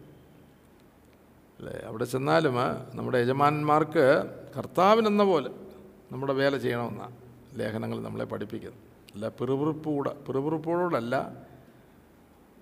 അവിടെയും ദൈവത്തിന്റെ മഹത്വം വെളിപ്പെടുവാൻ തക്കവണ്ണമുള്ളൊരു ശുശ്രൂഷയായിരിക്കണം നമ്മളവിടെ ജോ വേലയായിരിക്കണം അവിടെ അവിടെ ചെയ്യേണ്ടത്. അതുകൊണ്ടാണ് മൂർഖന്മാർക്ക് കീഴടങ്ങിയിരിക്കാനായിട്ട് പറയുന്നത്. ഇതിലൂടെയാണ് ദിവ്യമായിട്ടുള്ള സ്വഭാവങ്ങൾ നമ്മളെ ആക്കിയിരിക്കുന്ന മേഖലയിൽ കാണിക്കേണ്ടത്. എന്നാൽ കർത്താവിന്റെ വേല ചെയ്യുന്നവരാണെങ്കിൽ അതൊരു സർവീസാണ് എവ്രി ഡേ സർവീസിന്റെ പ്രാരംഭമാണ്. അതായത് ശുശ്രൂഷന്മാരെ പറ്റി നോക്കുമ്പോൾ ലേവിയ പുരോഹിതന്മാരെ പറ്റി നോക്കുമ്പോൾ അവരെ പറ്റി അവരുടെ തിരഞ്ഞെടുപ്പ് എന്ന് പറഞ്ഞാൽ അവർ നിയപ്പെട്ടവൻ ചുമപ്പാൻ യഹോവയുടെ സന്നിധിയിൽ ശുശ്രൂഷിപ്പാൻ. യഹോവയുടെ സന്നിധി. വളരെ ഇമ്പോർട്ടന്റാണ് അല്ലേ? ഹോവയുടെ സന്നിധി. ശമുൽ ബാലന ചെറുപ്രായത്തിൽ തന്നെ ശുശ്രൂഷിക്കുമ്പോൾ ദൈവത്തിന്റെ സന്നിധിയിൽ ശുശ്രൂഷിക്കും. അപ്പോൾ നമ്മുടെ മോർണിംഗ് പ്രെയർ ഒരു ആത്മീക ശുശ്രൂഷയാണ്. അല്ലേ? പുരോഹിതന്മാർ അവർ ഒരു നല്ല സമയം വിശുദ്ധ സ്ഥലത്തായിരിക്കും. നദി വിശുദ്ധ സ്ഥലത്ത് കയറുവാൻ അനുവാദമില്ലായിരുന്നുവല്ലോ ആ ആണ്ടിലൊരിക്കൽ മാത്രം. എന്നാൽ ബാക്കിയുള്ള ഒരു നല്ല സമയം വിശുദ്ധ സ്ഥലത്തായിരിക്കും. അവിടെ ആയിരിക്കും അവർ ശുശ്രൂഷ. അത് ദൈവത്തിന്റെ സന്നിധിയിലാണ് ശുശ്രൂഷ. കാരണം വിശുദ്ധ സ്ഥലത്ത് നിന്ന് ഒരു മറയ്ക്കപ്പുറത്തായിട്ട് അതിവിശുദ്ധ സ്ഥലമാണ്. അപ്പോൾ അവർ വിശുദ്ധ സ്ഥലത്ത് നിൽക്കുമ്പോൾ ദൈവത്തിന്റെ സാന്നിധ്യം. ആ സാന്നിധ്യത്തിൽ നിന്ന് ദൈവത്തിന് ശുശ്രൂഷ ചെയ്തതിന് ശേഷമാണ് പ്രാകാരങ്ങളിൽ വന്ന് ജനങ്ങൾക്ക് വേണ്ടി ശുശ്രൂഷ ചെയ്യുന്നത്. ഇത് ശുശ്രൂഷന്മാർ അറിഞ്ഞിരിക്കേണ്ട വിഷയം. അല്ലേ? അത് അപ്പോസ്തോലന് അപ്പോസ്തോലന്മാർക്ക് മനസ്സിലായി. ഒരു തെറ്റ് വന്നപ്പോൾ. ഒരു മേശമേൽ ശുശ്രൂഷിക്കായിരുന്നു എന്നാൽ അവർക്ക് മനസ്സിലായി. ഇല്ല ഞങ്ങൾ മേശകളിൽ ശുശ്രൂഷിക്കേണ്ടവരല്ല. ഞങ്ങൾ പ്രാർത്ഥനയിലും വചന ശുശ്രൂഷയിലും ഉറ്റ് ഉറ്റിരിക്കും. അല്ലേ? അവിടെ ആയിരിക്കണം കൂടുതൽ ശുശ്രൂഷന്മാർ ദൈവമായിട്ടുള്ള ബന്ധത്തിലിരിക്കേണ്ടത്. കഴിഞ്ഞ ദിവസം ഞാൻ ഓർപ്പിച്ചെന്ന് തോന്നുന്നു സ്വർഗീയമായത് ഭൂമിയിലേക്ക് കൊണ്ടുവരുന്നവരാണ് ആത്മീക ശുശ്രൂഷക്കാർ. സ്വർഗീയമായത് അത് ലഭിക്കണമെങ്കിൽ സ്വർഗീയമായിട്ടുള്ള മേഖല രഹസ്യത്തിലേക്ക് അത് പിതാവുമായിട്ടുള്ള അതി അഭേദ്യ ബന്ധത്തിലിരിക്കണം. എങ്കിൽ മാത്രമേ സ്വർഗീയമായത് കിട്ടുകയുള്ളൂ. ഇന്റർനെറ്റിൽ നിന്നും യൂട്യൂബിൽ നിന്നും ഒക്കെ കിട്ടുന്നത് അത് ഈ ഭൗമിക മേഖലയിലാണ്. അല്ലേ? അവിടെ നല്ല നമുക്ക് ലഭിക്കേണ്ടത് നമുക്ക് പിതാവിന്റെ വായിൽ നിന്ന് തന്നെയാണ് ദൈവശബ്ദം കേൾക്കേണ്ടത്. ആയതുകൊണ്ടാണ് ഒരു ദിവസത്തിന്റെ ഒരു നല്ല സമയം രഹസ്യത്തിലിരിക്കുന്ന പിതാവുമായിട്ട് ഒന്നിച്ച് ഇരിക്കേണ്ടതായിട്ട്. അവിടെയാണ് അതൊരു ആത്മീയ ശുശ്രൂഷ. അവിടെയാണ് നാം ദൈവികമായിട്ടുള്ള പ്രാപിക്കുന്നത്. ആ പ്രാപിക്കുന്നതാണ് ജനങ്ങൾക്ക് കൊടുക്കേണ്ടത്. അല്ലേ? അഹ്റോന് ആ പാപയാഗ കഴിഞ്ഞുള്ള രക്തവുമായിട്ട് അതിവിശുദ്ധ സ്ഥലത്ത് ചെന്ന് ഒരു ശുശ്രൂഷ ചെയ്തല്ലേ ഒക്കത്തു അല്ലേ? അതിവിശുദ്ധ സ്ഥലത്ത്. ആ ശുശ്രൂഷ കഴിഞ്ഞ് തന്നെ കൈകളോർത്ത് ജനങ്ങളെ അനുഗ്രഹിക്കുമ്പോഴാണ് ആ ഒരു കൊല്ലത്ത് കഴിഞ്ഞ ഒരു വർഷത്തെ പാപം അവരിൽ നിന്ന് ദൈവം ക്ഷമിക്കുന്നു അല്ലേ? അപ്പം ഞാൻ ഓർക്കായാലും നമുക്ക് അതിവിശുദ്ധ സ്ഥലത്തേക്ക് ഏത് സമയത്തും ചെല്ലുവാനുള്ള അവകാശമുണ്ട്. അവിടെ ആയിരിക്കണം നമ്മുടെ വാസം. അവിടെ വസിക്കുന്ന ഒരു ജീവിതത്തിലേക്ക് വേണം അപ്പോൾ നമ്മുടെ ജീവിതം കുടുംബജീവിതം സഭയുടെ ജീവിതം എല്ലാം ചേഞ്ച് ആകാൻ പോകും അതാണ് നമുക്ക് യഥാർത്ഥമായിട്ടുള്ളൊരു സ്വർഗീയ ശുശ്രൂഷയ്ക്ക് വേണ്ടി നമ്മളെ ഒരുക്കി എടുക്കുന്നത്. ആയതുപോലെ ഈ പ്രാർത്ഥനാ ജീവിതമാണ് ഓവർകമ്മിങ് ലൈഫ് നമ്മൾ പകൽക്കാലം നമുക്കെതിരായിട്ട് നിൽക്കുന്ന എല്ലാ ശക്തികളെയും ജയിക്കുന്ന ഒരു ജീവിതം. ജയിക്കുന്ന ജീവിതം. അവിടെ വലിയൊരു ഒരു ഒരു സൂക്ഷിപ്പുണ്ട്. അല്ലേ? പരീക്ഷയിൽ അകപ്പെടുത്താതെ ദുഷ്ടങ്കിൽ നിന്ന് സൂക്ഷിച്ചു കൊള്ളണം അപ്പം നമ്മുടെ ജീവിതത്തെ പരീക്ഷയിൽ അകപ്പെടുന്ന ഒരു മേഖലയിലേക്ക് നമ്മൾ വീഴുവാൻ പോവുകയാണ് പെട്ടെന്ന് ദൈവം നമ്മളെ റീഡയറക്റ്റ് ചെയ്യും. പാപത്തിൽ വീഴാതെ. അത് വാസ്തവമായിട്ട് ആഗ്രഹിച്ച് ജീവിക്കുന്നവരുടെ ജീവിതത്തിലാണ് ആ സംഭവങ്ങൾ ആ രീതിയിൽ നടക്കുന്നത്. പരീക്ഷയിൽ അകപ്പെടുത്താതെ ദുഷ്ടങ്കിൽ നിന്ന് സൂക്ഷിക്കപ്പെടുന്നൊരവസ്ഥ. രഹസ്യത്തിലിരിക്കുന്ന പിതാവ് രഹസ്യത്തിൽ കാണുന്ന പിതാവ് ഒരു ഹിഡൻ ലൈഫാണ് അദൃശ്യമായിട്ടുള്ള ജീവിതമാണ്. അല്ലേ? നമ്മുടെ മുറിയിൽ അറയിൽ കടന്ന് നന്ദിയുമായിട്ടിരിക്കുമ്പോൾ എല്ലാത്തിൽ നിന്നും ഡിറ്റാച്ച്ഡ് ആയിട്ടുള്ള ഒരു സമയമാണ്.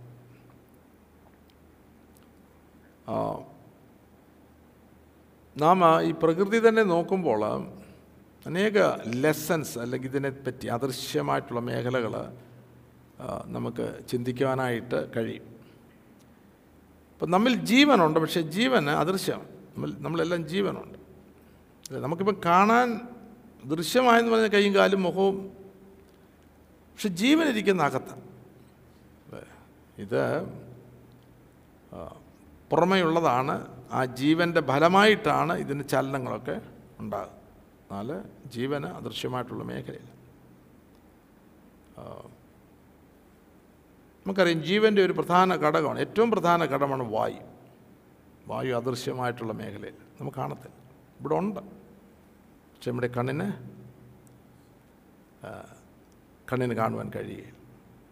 അതുകൊണ്ടായിരിക്കും വായു എന്നുള്ള ഒരു ഘടകം ദൈവം അദൃശ്യമായിട്ടുള്ള മേഖലയിൽ ഇട്ടിരിക്കുന്നു കാരണം നമ്മെ കാണിക്കുകയാണ് ആ ജീവൻ അദൃശ്യം ഓക്കെ ദൃശ്യം പുറമേ ഇപ്പം എന്തെല്ലാം ഉണ്ടെങ്കിലും വായു ഇല്ലെങ്കിൽ നമ്മൾ തീർന്നു.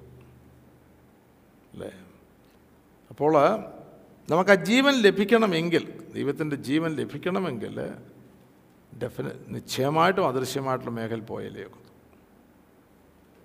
അപ്പം ഈ പ്രകൃതിയുടെ മേഖലയിൽ നമുക്ക് ജീവിക്കുവാനുള്ള വായു ഈവൻ പ്രകാശം പ്രകാശത്തിന്റെ ഒരു റിഫ്ലക്ഷനാണ് നമ്മൾ ഈ കാണുന്നത്. എന്നാൽ പ്രകാശം എന്ന് പറയുമ്പോൾ അദൃശ്യം. അല്ലേ? അവൻ ജീവൻ ഉണ്ടായിരുന്നു ജീവനാണ് മനുഷ്യരുടെ വെളിച്ചം വെളിച്ചമാണ്. വെളിച്ചം മാനിഫെസ്റ്റേഷനാണ് ജീവൻ ഉണ്ടായിരുന്നു ജീവൻ മനുഷ്യരുടെ വെളിച്ചമായിരുന്നു.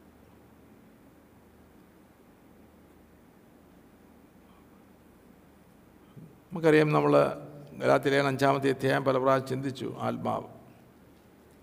അല്ലേ? ആത്മാ പരിശുദ്ധാത്മാ. പരിശുദ്ധാത്മാവ് നമ്മളിലുണ്ട്. എന്നാൽ ദൃശ്യമല്ല അദൃശ്യം. അറിയുന്നത് ഫലത്താൽ അറിയും. അറിയുന്നത് ഫലത്താൽ ആത്മാവിന്റെ ഫലം. നമ്മുടെ ആത്മമനുഷ്യനാണ് റിയൽ. നോ ഇത് ഒരു മന്ദിരമെന്നേ ഉള്ളൂ. ആത്മാവാണ് ആത്മമനുഷ്യനാണ് പക്ഷേ ആത്മാ ആത്മമനുഷ്യ അദൃശ്യം നമ്മളിരിക്കുമ്പോൾ എല്ലാവരിലും വീണ്ടും ജനിച്ച എല്ലാവരിലും അകത്തൊരു മനുഷ്യനുണ്ട് ആത്മാവ്. അതാണ് റിയൽ. ആത്മാവാണ് ദൈവത്തിന്റെ മരിക്കുമ്പോൾ ദൈവത്തിന്റെ അതിനെ സൃഷ്ടി സൃഷ്ടാവിന്റെ സന്നിധിയിലേക്ക് മടങ്ങിപ്പോകുന്നു നമ്മുടെ ഈ ബോഡി മണ്ണുകൊണ്ടുള്ള ബോഡി ഭൂമിയിലേക്ക് പോകും. ദൃശ്യമായിട്ടുള്ളൊരു മേഖല. അകമേയുള്ള മനുഷ്യൻ. അവൻ നാൾക്ക് നാൾ പുതുക്കം പ്രാപിക്കുന്നു. പുറമേയുള്ളവൻ നാൾക്ക് നാൾ അല്ലേ നമുക്കറിയാം ഒരു പ്രായം കഴിഞ്ഞിട്ട് പിന്നെ താഴോട്ടാണ് പോകും എന്നാൽ അകമേയുള്ളവൻ നാൾക്ക് നാൾ പുതുക്കം പ്രാപിക്കുന്നത് അതുകൊണ്ടാണത് നിത്യം. അതുകൊണ്ടാണ് നിത്യം. യേശു കർത്താവിൽ അതായത് ജ്ഞാനവും വിവേകവും കൊലോസ് ലേഖനം രണ്ടിന്റെ മൂന്നൊന്ന് വായിച്ചാട്ടെ. അവരിൽ ജ്ഞാനത്തിന്റെയും പരിജ്ഞാനത്തിന്റെയും നിക്ഷേപങ്ങളൊക്കെയും ഗുപ്തമായിട്ടിരിക്കുന്നു. ഗുപ്തമായിട്ടിരിക്കുന്നു. ഗുപ്തമായിട്ട്. അത് മറഞ്ഞിരിക്കുന്ന. ഇതെല്ലാം ഓരോ സ്പിരിച്വൽ പ്രിൻസിപ്പിളാണ് ഞാൻ നിങ്ങളെ അറിയിക്കുന്നത്. വളരെ പവർഫുള്ളായിട്ടുള്ള മെസ്സേജുകളാണ് ഇതിൽ നമ്മൾ ധ്യാനിക്കുമ്പോൾ കിട്ടുന്നത്. എന്ന് പറഞ്ഞാൽ ഇത് നമ്മളെ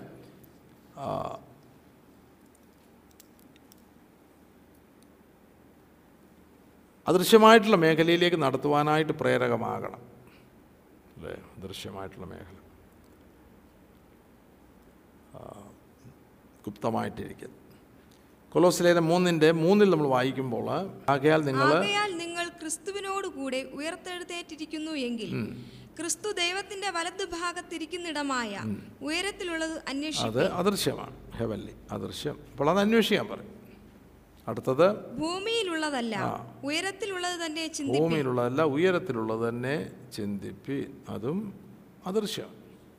എന്നിട്ട് മൂന്ന് നിങ്ങൾ നിങ്ങൾ മരിച്ചു നിങ്ങളുടെ ജീവൻ ക്രിസ്തുവിനോട് കൂടെ ദൈവത്തിൽ മറഞ്ഞിരിക്കും. ദൈവത്തിൽ അതിഭൂമിയിലായിരിക്കുമ്പോൾ തന്നെ നിങ്ങൾ മരിച്ച് നിങ്ങളുടെ ജീവൻ ക്രിസ്തുവിനോടുകൂടെ ദൈവത്തിൽ മറഞ്ഞ് മറഞ്ഞിരിക്കുന്നു. അവിടെയും അദൃശ്യമായിട്ടുള്ള ഒരു മേഖല. ആയതുപോലെ നമ്മുടെ ബോഡി നമ്മുടെ ശരീരം നല്ല ശരീരം റിയലി ഫങ്ഷൻ ചെയ്യുന്നത് ഉള്ളിലുള്ള അകമയുള്ള ഓർഗൻസ് കൊണ്ടാണ്. അല്ലേ ഹൃദയമില്ലെങ്കിൽ ഇത് ഫങ്ഷൻ ചെയ്യത്തില്ല. ശ്വാസകോശം ഇല്ലെങ്കിൽ കിഡ്നി ഇല്ലെങ്കിൽ അപ്പോൾ ഇവിടെ നമ്മൾ കാണുന്ന കുറച്ച് കൈകാലും കാലും ഇങ്ങനെ കുറച്ച് കുറച്ച് അവയവങ്ങൾ. പക്ഷേ ഇതിന്റെ അകം മുഴുവൻ ഇന്റേണൽ ഓർഗൻസാണ് അല്ലേ? അത് എത്ര ഉണ്ടെന്ന് എനിക്കറിഞ്ഞുകൂടാ. ഇതെല്ലാം മെഷീൻസ് അകത്തിരിക്കുന്നത്.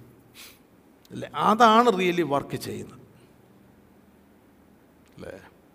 അതിന്റെ ഫലമായിട്ടാണ് ഈ കയ്യും കാലും ഒക്കെ മൂവ് ചെയ്യുന്നത്. അല്ലേ? ഓഫ് കോഴ്സ് ബ്രെയിനിൽ നിന്നാണ് ഇൻസ്ട്രക്ഷൻ കിട്ടുന്നത്. എന്നാൽ ഇതിന് വേണ്ട എനർജിയും ഇതിന് വേണ്ടതായിട്ടുള്ള സത്തുകളെല്ലാം ലഭിക്കണമെങ്കിൽ അകത്തെ ഓർഗൻസ് അവിടെയും ഹിഡനാണ് എന്നാൽ പാപത്തിന്റെ മേഖലയിൽ നമ്മൾ വന്നപ്പോൾ സംഭവിച്ചത് നമ്മൾ പുറമേ ഉള്ളത് എല്ലാം പുറമേ ഉള്ളതാണ് അന്വേഷിക്കുന്നത്. പുറമേ ഉള്ളതാണ് നമുക്ക് അട്രാക്ഷൻ അല്ലേ? കാണുന്നതും കേൾക്കുന്നതും എല്ലാം ബാഹ്യമായിട്ട്. അതിൽ നിന്നാണ് നമ്മുടെ ഇൻവേർഡ് ലൈഫിലേക്ക് വരേണ്ടത്. അല്ലേ? അകമേ ഉള്ള ഒരു ജീവിതത്തിലേക്ക് വരേണ്ടത്. അങ്ങനെയുള്ളവർ അത് ആ സത്യങ്ങൾ മനസ്സിലാകുന്നതിന് വളരെ സമയം ദൈവമായിട്ടുള്ള കൂട്ടായ്മയിലിരിക്കും ആ രഹസ്യത്തിൽ ഇരിക്കും. ആയതുപോലെ അവർ ഈ ഭൂമിയുടെ മധ്യത്തല്ലെങ്കിൽ അവരുടെ ദൈനംദിന ജീവിതത്തിലാണെങ്കിൽ തന്നെയും അവർ ലോകത്തിലുള്ളതല്ല ചിന്തിക്കുന്ന ഉയരങ്ങളിലുള്ളതാണ് ചിന്തിക്കുന്നത്. അല്ലേ? അവർ മാർക്കറ്റ് പ്ലേസിലേക്ക് പോകുന്നു ജോലിക്ക് പോകുന്നു. പോകുമ്പോൾ ദൃശ്യമായിട്ടുള്ളതല്ല അവരുടെ നോട്ടം. അധികം കാര്യങ്ങൾ അവർ കാണുകയില്ല. അല്ലേ? ബ്രാലേനം പതിനൊന്നാമത്തെ അധ്യായത്തിൽ നമ്മൾ വായിക്കുമ്പോൾ അതായത് ഈ ലോകത്തിന് ദൃശ്യമായതല്ല എന്ന് കാരണമെന്ന് വരേണ്ടത്. പതിനൊന്നാമത്തെ അധ്യായം അതിന്റെ രണ്ടാം മൂന്നാമത്തെ വാക്യം ഈ കാണുന്ന ലോകം അതെ ലോകമല്ല കാണുന്ന ലോകം. ലോകത്തിന് ദൃശ്യമായതല്ല കാരണമെന്ന് വരുമാർ ലോകം ദൈവത്തിന്റെ വചനത്താൽ നിർമ്മിക്കപ്പെട്ടു എന്ന് നാം വിശ്വാസത്താൽ അറിയാം. അപ്പോൾ കാണുന്ന ലോകം. കാണുന്ന ലോകത്തിനാണ് നമ്മൾ ഫോക്കസ് ചെയ്യുന്നത്. എന്നാൽ അതല്ല റിയൽ. അല്ലേ? കാണുന്ന ലോകത്തിന് പുറകിലായിട്ട് അദൃശ്യമായിട്ടുള്ളതൊന്നുണ്ട്. അല്ലേ? അദൃശ്യമായിട്ടുള്ളത്. ഇവിടെ വായിക്കുമ്പോൾ ലോകം ദൈവത്തിന്റെ വചനത്താൽ നിർമ്മിക്കപ്പെട്ടു. അത് ആ വചനം എന്നുള്ളത് നമ്മൾ കയ്യിലിരിക്കുന്ന ബൈബിൾ എന്നുള്ളതല്ല മേഖലയല്ല വചനം യേശുക്രിസ്തു തന്നെ. എന്ന് പറഞ്ഞാൽ അദൃശ്യമായിട്ടുള്ള ഒരു മേഖലയിൽ നിന്നാണ് ദൃശ്യമായത് ഈ കാണുന്ന ലോകം ഉണ്ടായിരിക്കുന്നത്. അപ്പോൾ ഈ കാണുന്നതല്ല യാഥാർത്ഥ്യം ഇതിന്റെ പുറകിലുള്ള അദൃശ്യമായിട്ടുള്ളതാണ്. നമ്മൾ ഈ കാണുന്നതായിട്ടുള്ള ഈ ശരീരമല്ല യാഥാർത്ഥ്യം നമ്മിൽ ജനിച്ചതായിട്ടുള്ള ആത്മാവിൽ നിന്ന് ജനിച്ചതായിട്ടുള്ള അദൃശ്യമായിട്ടുള്ള ആത്മമനുഷ്യൻ. ഓക്കെ അപ്പോൾ ഇത്രയും കാര്യങ്ങൾ ഞാൻ നിങ്ങളോട് അറിയിച്ചത്. നമ്മൾ ഈ അദൃശ്യമായിട്ടുള്ള സ്ഥലത്ത് സമയം കൂടുതലായിട്ട് ചിലവഴിക്കേണ്ടതായിട്ടുണ്ട് ഇരിക്കേണ്ടതായിട്ടുണ്ട്. അത് ഏർലി മോർണിംഗ് പ്രയർ ഒരു മണിക്കൂറാണ് രണ്ട് മണിക്കൂർ ആക്കുക. ദൈവത്തോട് പറ. താവെ അങ്ങനെയുള്ള കൂട്ട കൂടുതൽ സമയം എനിക്ക് അവിടുത്തെ സാന്നിധ്യത്തിൽ ഈ അദൃശ്യമായിട്ടുള്ള മേഖലയിൽ ഇരിക്കണം കാരണം അങ്ങനെയാണ് നമ്മളെ ആ, അദൃശ്യമാകുന്നത്. സോ എത്ര പേർക്കത് കിട്ടി? ഹനോക്ക് ദൈവത്തോട് കൂടെ നടന്നു അങ്ങ് അദൃശ്യമാകുമായിരുന്നു. ഇംഗ്ലീഷ് ബൈബിളിലെ ട്രാൻസ്ലേഷൻ വായിക്കുമ്പോൾ ആ ഒരു മീനിങ്ങാണ് നമുക്ക് കിട്ടുന്നത്. You know he was no more he was no more എത്ര പേർക്കത് കിട്ടി? അല്ലേ? ദൃശ്യമായതെല്ലാം പോയി. അതുപോലുള്ള ഒരു ബന്ധത്തിലാണ് ഞാനൊക്കെ ദൈവത്തോട് കൂടെ നടന്നത്. അപ്പം നമ്മുടെ ജീവിതത്തിൽ നമ്മൾ ഈ ഭൂമിയിലാണെങ്കിലും കൂടുതൽ സമയം ദൈവമായിട്ടുള്ള ബന്ധത്തിലായിരിക്കും ജീവിക്കുന്നത്. അല്ലേ? ആത്മാവുമായിട്ടുള്ള കണക്ഷനിലായിരിക്കും ജീവിക്കുന്നത്. ഞാൻ ഓർപ്പിച്ചു നമ്മുടെ അകത്ത് ഒരു ആത്മീകമായിട്ടുള്ള ലോകമുണ്ട്. അത് ഈ ശരീരത്തിനകത്ത് ആ രീതിയിലൊന്നും ചിന്തിക്കരുത്. എന്നാൽ ഒരു ഡിമെൻഷൻ ഉണ്ട് നമ്മുടെ ഉള്ളിൽ. അകത്തെ മനുഷ്യൻ. അതെനിക്ക് കർത്താവ് വെളിപ്പെടുത്തിയത് അകത്ത് നമ്മുടെ ആത്മമനുഷ്യനുണ്ട് പരിശുദ്ധാത്മ സത്യത്തിന്റെ ആത്മാവ് എന്ന കാര്യസ്ഥ ഇത് തമ്മിൽ വളരെ ഒരു കമ്മ്യൂണിക്കേഷൻ ലെവലിലേക്ക് വരും. മനസ്സിലാകുന്നുണ്ടല്ലേ നമുക്ക് വെളിയിൽ നിന്ന് വചനം വായിക്കാം വെളിയിൽ നിന്ന് വചനം കേൾക്കാം. അതുപോലെ അല്ല നമ്മുടെ അകത്ത് ദൈവത്തിന്റെ പരിശുദ്ധാത്മാവും നമ്മുടെ ആത്മാവും തമ്മിലുള്ള കമ്മ്യൂണിക്കേഷൻ ഓക്കെ. നമുക്കിതെല്ലാം വായിക്കുക ബുദ്ധിയിൽ ഇവിടെ ഇങ്ങനെ തലയിൽ കൂടെ കയറിയെന്നിരിക്കും അതുപോലെ അല്ല. നമ്മുടെ പരിശുദ്ധാത്മാവ് നമ്മുടെ ഉള്ളിൽ ഇരിക്കുന്നു വസിക്കുന്നു. അപ്പോൾ അത് വചനം ക്ലിയർ ഒരു സ്ഥാനത്തിൽ അനേക സ്ഥാനം. പരിശുദ്ധാത്മാവ് നമ്മളെ ഉപദേശിക്കുന്നു. വചനം വചനമുണ്ട്. പരിശുദ്ധാത്മാവ് നമ്മളെ സത്യത്തിൽ നടത്തുന്നു. പരിശുദ്ധാത്മാവ് നമ്മളെ നമ്മളെ അതായത് ആത്മാവിനെ അനുസരിച്ച് നടക്കുവാൻ പറയുന്നു. പരിശുദ്ധാത്മാവുക്ക് ദൈവത്തിന്റെ ജ്ഞാനം നൽകുന്നു വിവേകം നൽകുന്നു ആലോചനകൾ നൽകുന്നു പിന്നെ പരിജ്ഞാനം നൽകുന്നു യുഹോ ഭക്തി നൽകുന്നു ഇതെല്ലാം പരിശുദ്ധാത്മാവ്. നമ്മൾ രാവിലെ വായിച്ചു യേശു ക്രിസ്തുവിൽ ഉള്ളതെല്ലാം പരിശുദ്ധാത്മാവാണ് നമുക്ക് എടുത്തു തരുന്നത്.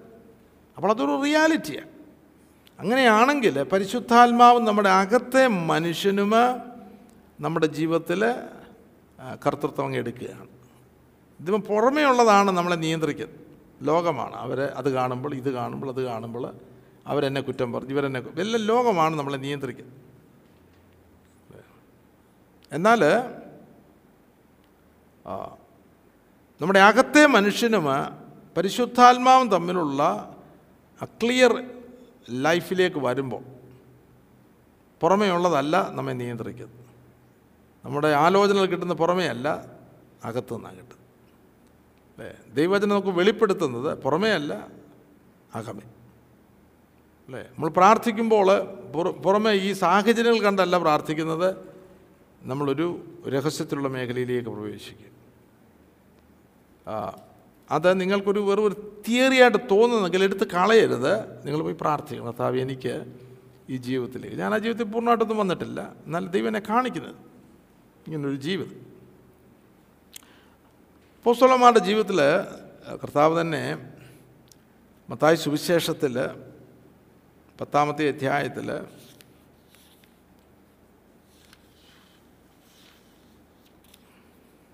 ആ പത്താമത്തെ അധ്യായത്തിൽ പത്തൊൻപതാമത്തെ പത്തൊൻപത് ഇരുപത് വാക്യങ്ങൾ വായിച്ചാട്ടെ? എന്നാൽ നിങ്ങളെ ഏൽപ്പിക്കുമ്പോൾ എങ്ങനെയോ എന്തോ പറയേണ്ടു എന്ന് വിചാരപ്പെടേണ്ട. പറയുവാനുള്ളത് ആ നാഴികയിൽ തന്നെ നിങ്ങൾക്ക് ലഭിക്കും. പറയുന്നത് നിങ്ങളല്ല. നിങ്ങളിൽ പറയുന്ന നിങ്ങളുടെ പിതാവിന്റെ ആത്മാവത്രേ. പറയുന്ന നിങ്ങളല്ല. നിങ്ങളിൽ പറയുന്ന നിങ്ങളുടെ പിതാവിന്റെ ആത്മാവത്രേ. അണ്ടർലൈൻ ചെയ്തു.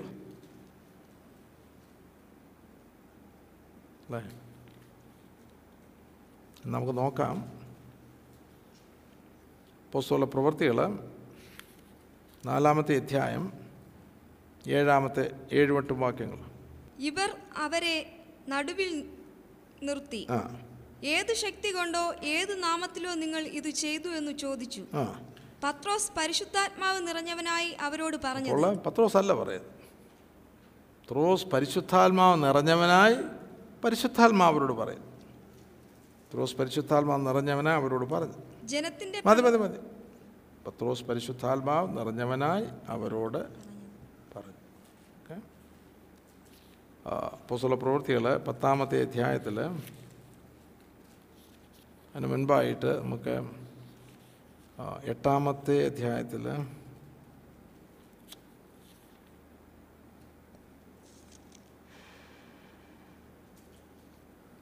അവിടെ ദൂതന്റെ ഒരു ഇടപെട ഇടപെടലുമുണ്ട്. എന്നാൽ ഇരുപത്തിയൊൻപതാമത്തെ വാക്യം. ആത്മാവ് ഫിലിപ്പോസിനോട് നീ അടുത്ത് ചെന്ന് നീ അടുത്ത് ചെന്ന് തേരിനോട് ചേർന്ന് തേരിനോട്. ചേർന്ന് നടക്കുക എന്നത് ആത്മാവാ ഫിലിപ്പോസിനോട് പറഞ്ഞു അല്ലേ? ആത്മാവ് ഫിലിപ്പോസിനോട് നീ അടുത്ത് ചെന്ന് തേരിനോട് ചേർന്ന് നടക്കുക അത് വെളിയിൽ നിന്ന് കേൾക്കുന്ന ശബ്ദമല്ല അകത്ത് കേൾക്കുന്ന ശബ്ദം. അല്ലേ?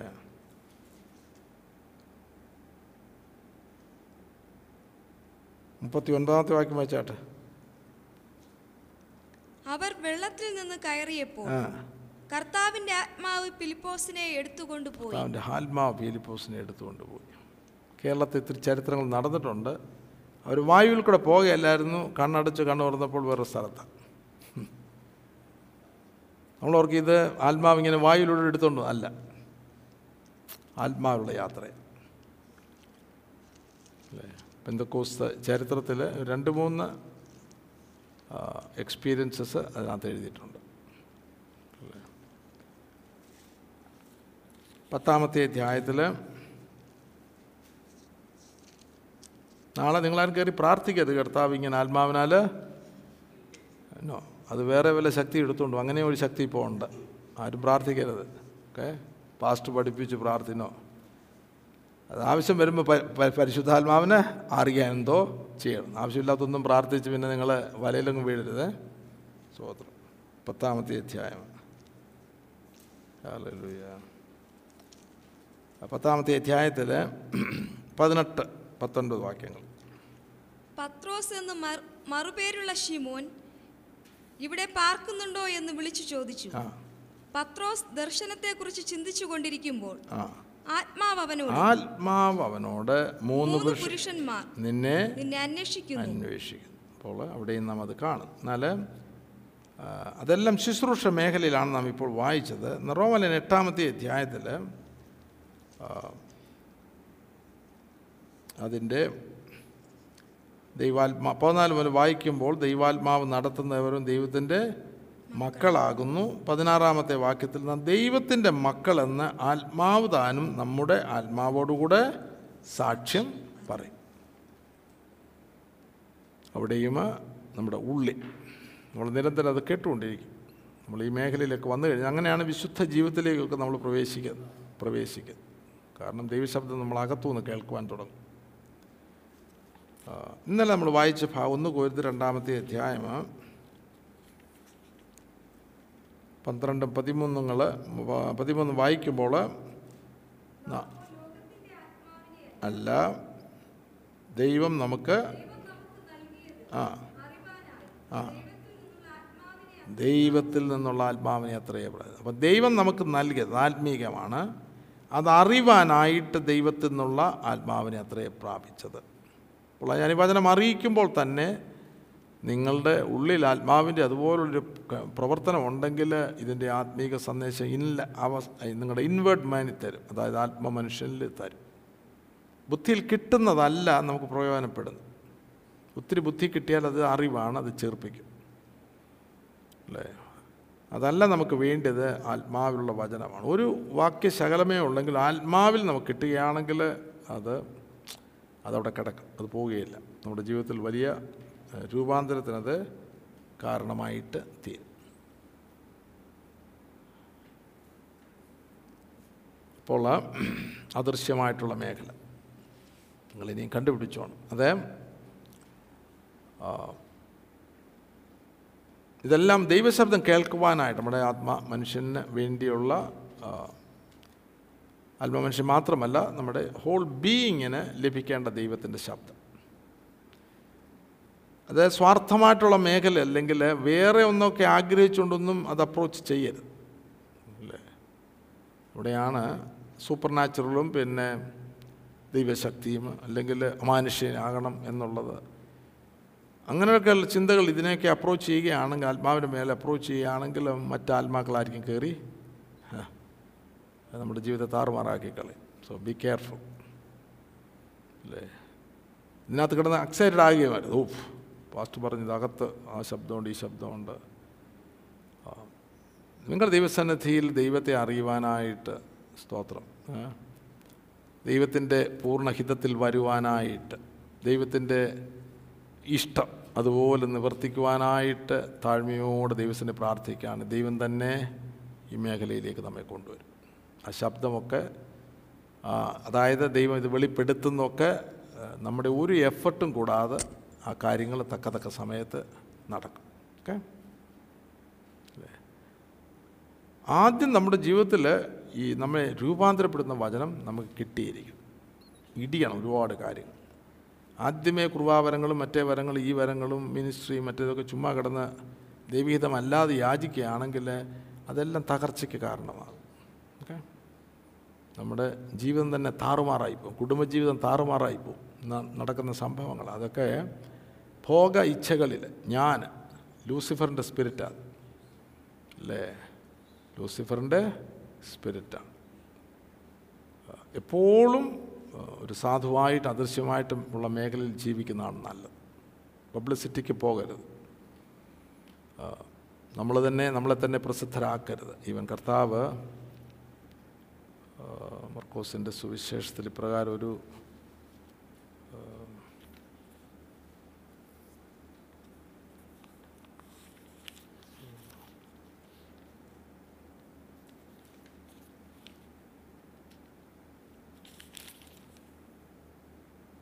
മൂന്നാമത്തെ അധ്യായമാണ് അതിന്റെ ഒൻപതാമത്തെ വാക്യം. പുരുഷാരം തന്നെ ഞെരുക്കാതിരിക്കേണ്ടത് പുരുഷാരം തന്നെ ഞെരുക്കാതിരിക്കേണ്ടതിന് അവരുടെ നിമിത്തം ഒരു ചെറുപടക് തനിക്ക്. ഒരുക്കി നിർത്തുവാൻ അവൻ ശിഷ്യന്മാരോട് പറഞ്ഞു. പുരുഷാരം ഞെരുക്കിക്കളയും നമ്മെ കേട്ടോ.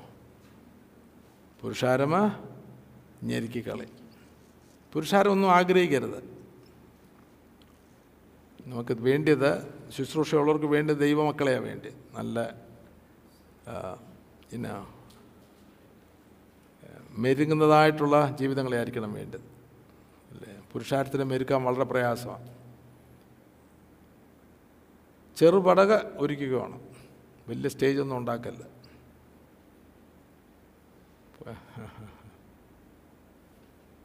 ചെറുപടക. കട്ടിയായിട്ടുള്ള വചനം തന്നെ കൊടുത്തോണം. അപ്പോൾ പുരുഷാരം മിക്കവാറും എല്ലാം സ്ഥലം വിടും. പത്ത്. അവൻ അനേകരെ സൗഖ്യമാക്കിയാൽ ബാധകളുള്ളവരൊക്കെ അവനെ തൊടേണ്ടതിന് തിക്കിത്തിരക്കി വന്നു. പതിനൊന്ന്. അശുദ്ധാത്മാക്കളും അവനെ കാണുമ്പോഴൊക്കെയും അവന്റെ മുമ്പിൽ വീണ് വീണു നീ ദൈവപുത്രൻ എന്ന് നിലവിളിച്ചു പറഞ്ഞു. പന്ത്രണ്ട്. തന്നെ പ്രസിദ്ധമാക്കാതിരിക്കേണ്ടതിന് അവനവരെ വളരെ ശാസിച്ചു. തന്നെ പ്രസിദ്ധമാക്കാതിരിക്കുക അവൻ അവരെ വളരെ ശാസിച്ചു. അപ്പോൾ നമുക്ക് പ്രസിദ്ധി തരുവാനായിട്ട് പിശാചിനെ അനുവദിക്കരുത്. എത്ര പേരെന്നോടുണ്ട്. ഇതൊക്കെ എന്റെ ദർശനത്തിൽ സ്വപ്നത്തിൽ സ്വപ്നം കൊണ്ട് കാണിച്ചിട്ടുള്ള വിഷയങ്ങളാണ്. അപ്പോൾ നമ്മളെ പ്രസിദ്ധനാക്കുവാനായിട്ട് പിശാചിനെ അനുവദിക്കരുത്. ശാസിച്ചോണം. മോർണിംഗ് അവർ സങ്കീർത്തനം അഞ്ചിന്റെ മൂന്ന്. യഹോവേ രാവിലെ എന്റെ പ്രാർത്ഥന കേൾക്കണമേ. രാവിലെ ഞാൻ നിനക്കായി ഒരുക്കി കാത്തിരിക്കുന്നു. രാവിലെ ഞാൻ നിനക്കാ നിനക്കായി ഒരുക്കി കാത്തിരിക്കും. ഒരുക്കി കാത്തിരിക്കും. ഒരുക്കം വേണം. ഒരുക്കത്തോടായിരിക്കണം കാത്തിരിക്കേണ്ടത്. യാഗവസ്തുവിനെപ്പറ്റി നാം ചിന്തിക്കുമ്പോൾ അത് പ്രമാണപ്രകാരം ഒരുക്കിയാണ് യാഗപീഠത്തിൽ വയ്ക്കുന്നത്. അല്ലാതെ ചാകാത്ത ആടിനെ കൊണ്ട് കാലും കൈ കെട്ടി അങ്ങോട്ട് യാഗപീഠത്തിലോട്ട് എറിയല്ല. ചാകണം. അല്ലേ? ചത്തില്ലേ ചാകാനായിട്ടിരിക്കണം. ദൈവത്തിന് ആത്മാവ് തന്നെ നമ്മളെ പ്രവർത്തിക്കും. നമുക്കങ്ങ് തീർതിയല്ല അത്. നല്ല ഇനോ പെട്ടെന്ന് ചാടി ഓടി അങ്ങോട്ട് ചെന്ന്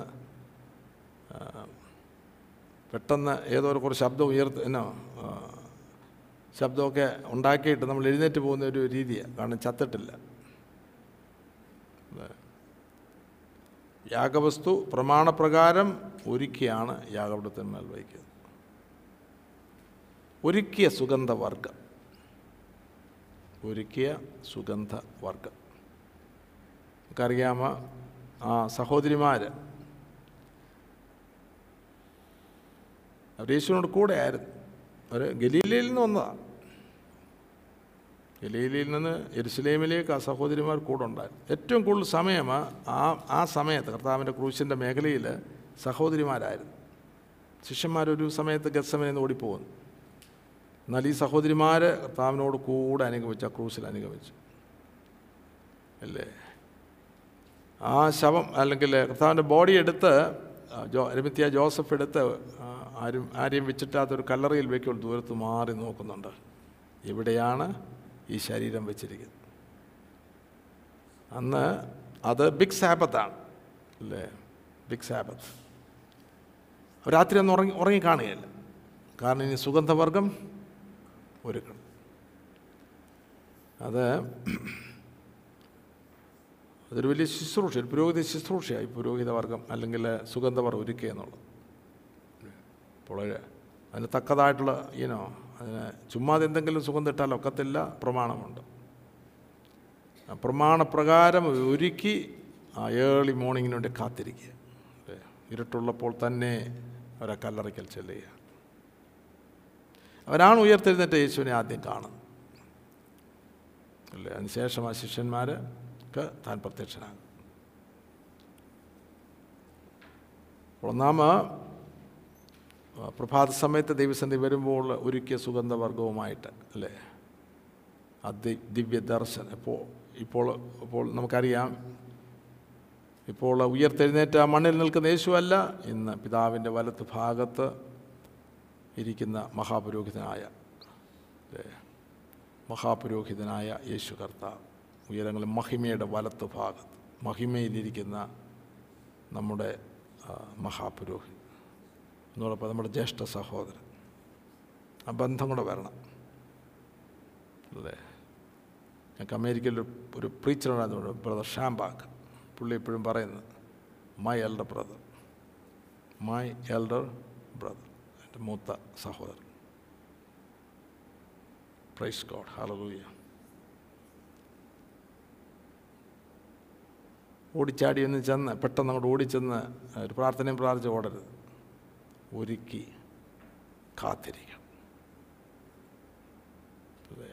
നമ്മളെ ദൈവസന്നെ ഇരിക്കുമ്പോൾ തന്നെ അപ്പോൾ ഞാൻ നൂറ് ശതമാനം ഉറപ്പോടൊന്നും എനിക്കിത് അറിയിക്കാൻ ഒക്കെയല്ല കാരണം ഞാനും ആ നിലവാരത്തിലൊന്നും ഇതുവരെയും കാരണം എനിക്കറിയാം ഇതിന്റെ അപ്പുറത്തായിട്ടൊരു മേഖലയുണ്ട്. ഞാനിപ്പോൾ ആയിരിക്കുന്നതിലൊക്കെ അപ്പുറത്തൊരു മേഖലയുണ്ട്.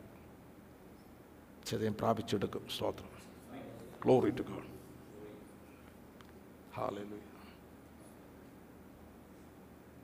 വളരെ ക്വയറ്റായിട്ടുള്ളൊരു പ്ലേസാണ് വലിയ ശബ്ദം ശബ്ദമുണ്ടാക്കേണ്ട സ്ഥലമാണ് ഞാൻ പെൻഡിക്കോസ്റ്റൽ ബാക്ക്ഗ്രൗണ്ടിൽ നിന്ന് വന്നുകൊണ്ട് ആദ്യ കാലങ്ങളിലൊക്കെ ഒരുപാട് ശബ്ദം ഉണ്ടാക്കുവാൻ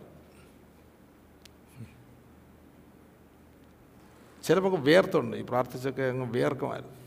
എന്നാൽ താങ്കളോട് കൂടുതൽ അടുക്കുവാൻ തുടങ്ങിയപ്പോൾ ഈ അതിവിശുദ്ധ സ്ഥലത്തെപ്പറ്റിയൊക്കെ അല്പം മനസ്സിലാകാൻ തുടങ്ങിയപ്പോൾ അവിടെ വലിയ അവിടെ ശബ്ദമൊന്നുമില്ല. വളരെ ക്വയറ്റാണ് യാഗപീഠത്തിന്റെ മേഖലയിലാണ് ശബ്ദവും വെട്ടും അടിയും ഇടിയും ഇതിന്റെ കാളയുടെയും പിന്നെ ആടിന്റെയും ബഹളവും അല്ലേ തീയും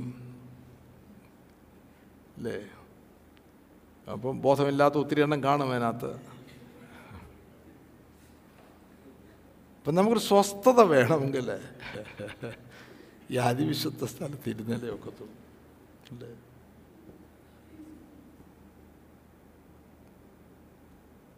ക്വയറ്റ് പ്ലേസ് ഹാലലൂയ ലൂക്കോസ് അഞ്ചിന്റെ പതിനഞ്ച് പതിനാറ്. അവനോ നിർജന ദേശത്ത് വാങ്ങിപ്പോയി പ്രാർത്ഥിച്ചു കൊണ്ടിരുന്നു ഉം. നിർജന പ്രദേശത്ത് അവനോ നിർജന ദേശത്ത് വാങ്ങിപ്പോയി പ്രാർത്ഥിച്ച് കൊണ്ടിരുന്നു അല്ലേ? ഓർത്ത് അനുമോൾ മോൾ പതിനഞ്ച്. എന്നാൽ അവനെക്കുറിച്ചുള്ള വർത്തമാനം അധികം പരന്നു. വളരെ പുരുഷാരം വചനം കേൾക്കേണ്ടതിനും തങ്ങളുടെ വ്യാധികൾക്ക് സൗഖ്യം വരെ കിട്ടേണ്ടതിനും കൂടി വന്നു. അവനോ നിർജന പ്രദേശത്ത്. അല്ലേ? നമ്മളൊക്കെ ആയിരുന്നെങ്കിൽ മിനിസ്ട്രി അല്ലേ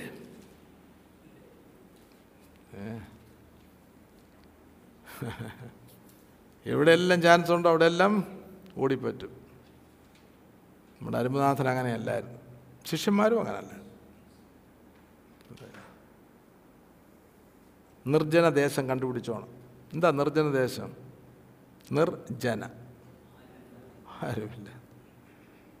എലോൺ വിത്ത് ഗോഡ് അവിടെ ആരോടെന്ന് ചോദിച്ചാൽ ഞാനും എന്റെ ദൈവവും എന്റെ പിതാവാം ദൈവം അങ്ങൊരു സ്ഥലം കണ്ടുപിടിക്കണം. ഇല്ലേ? നമുക്കൊരു പ്രാർത്ഥനാ സ്ഥലം ഉണ്ടായിരിക്കണം നമ്മൾ ഭവനത്തിൽ എനിക്കറിയാം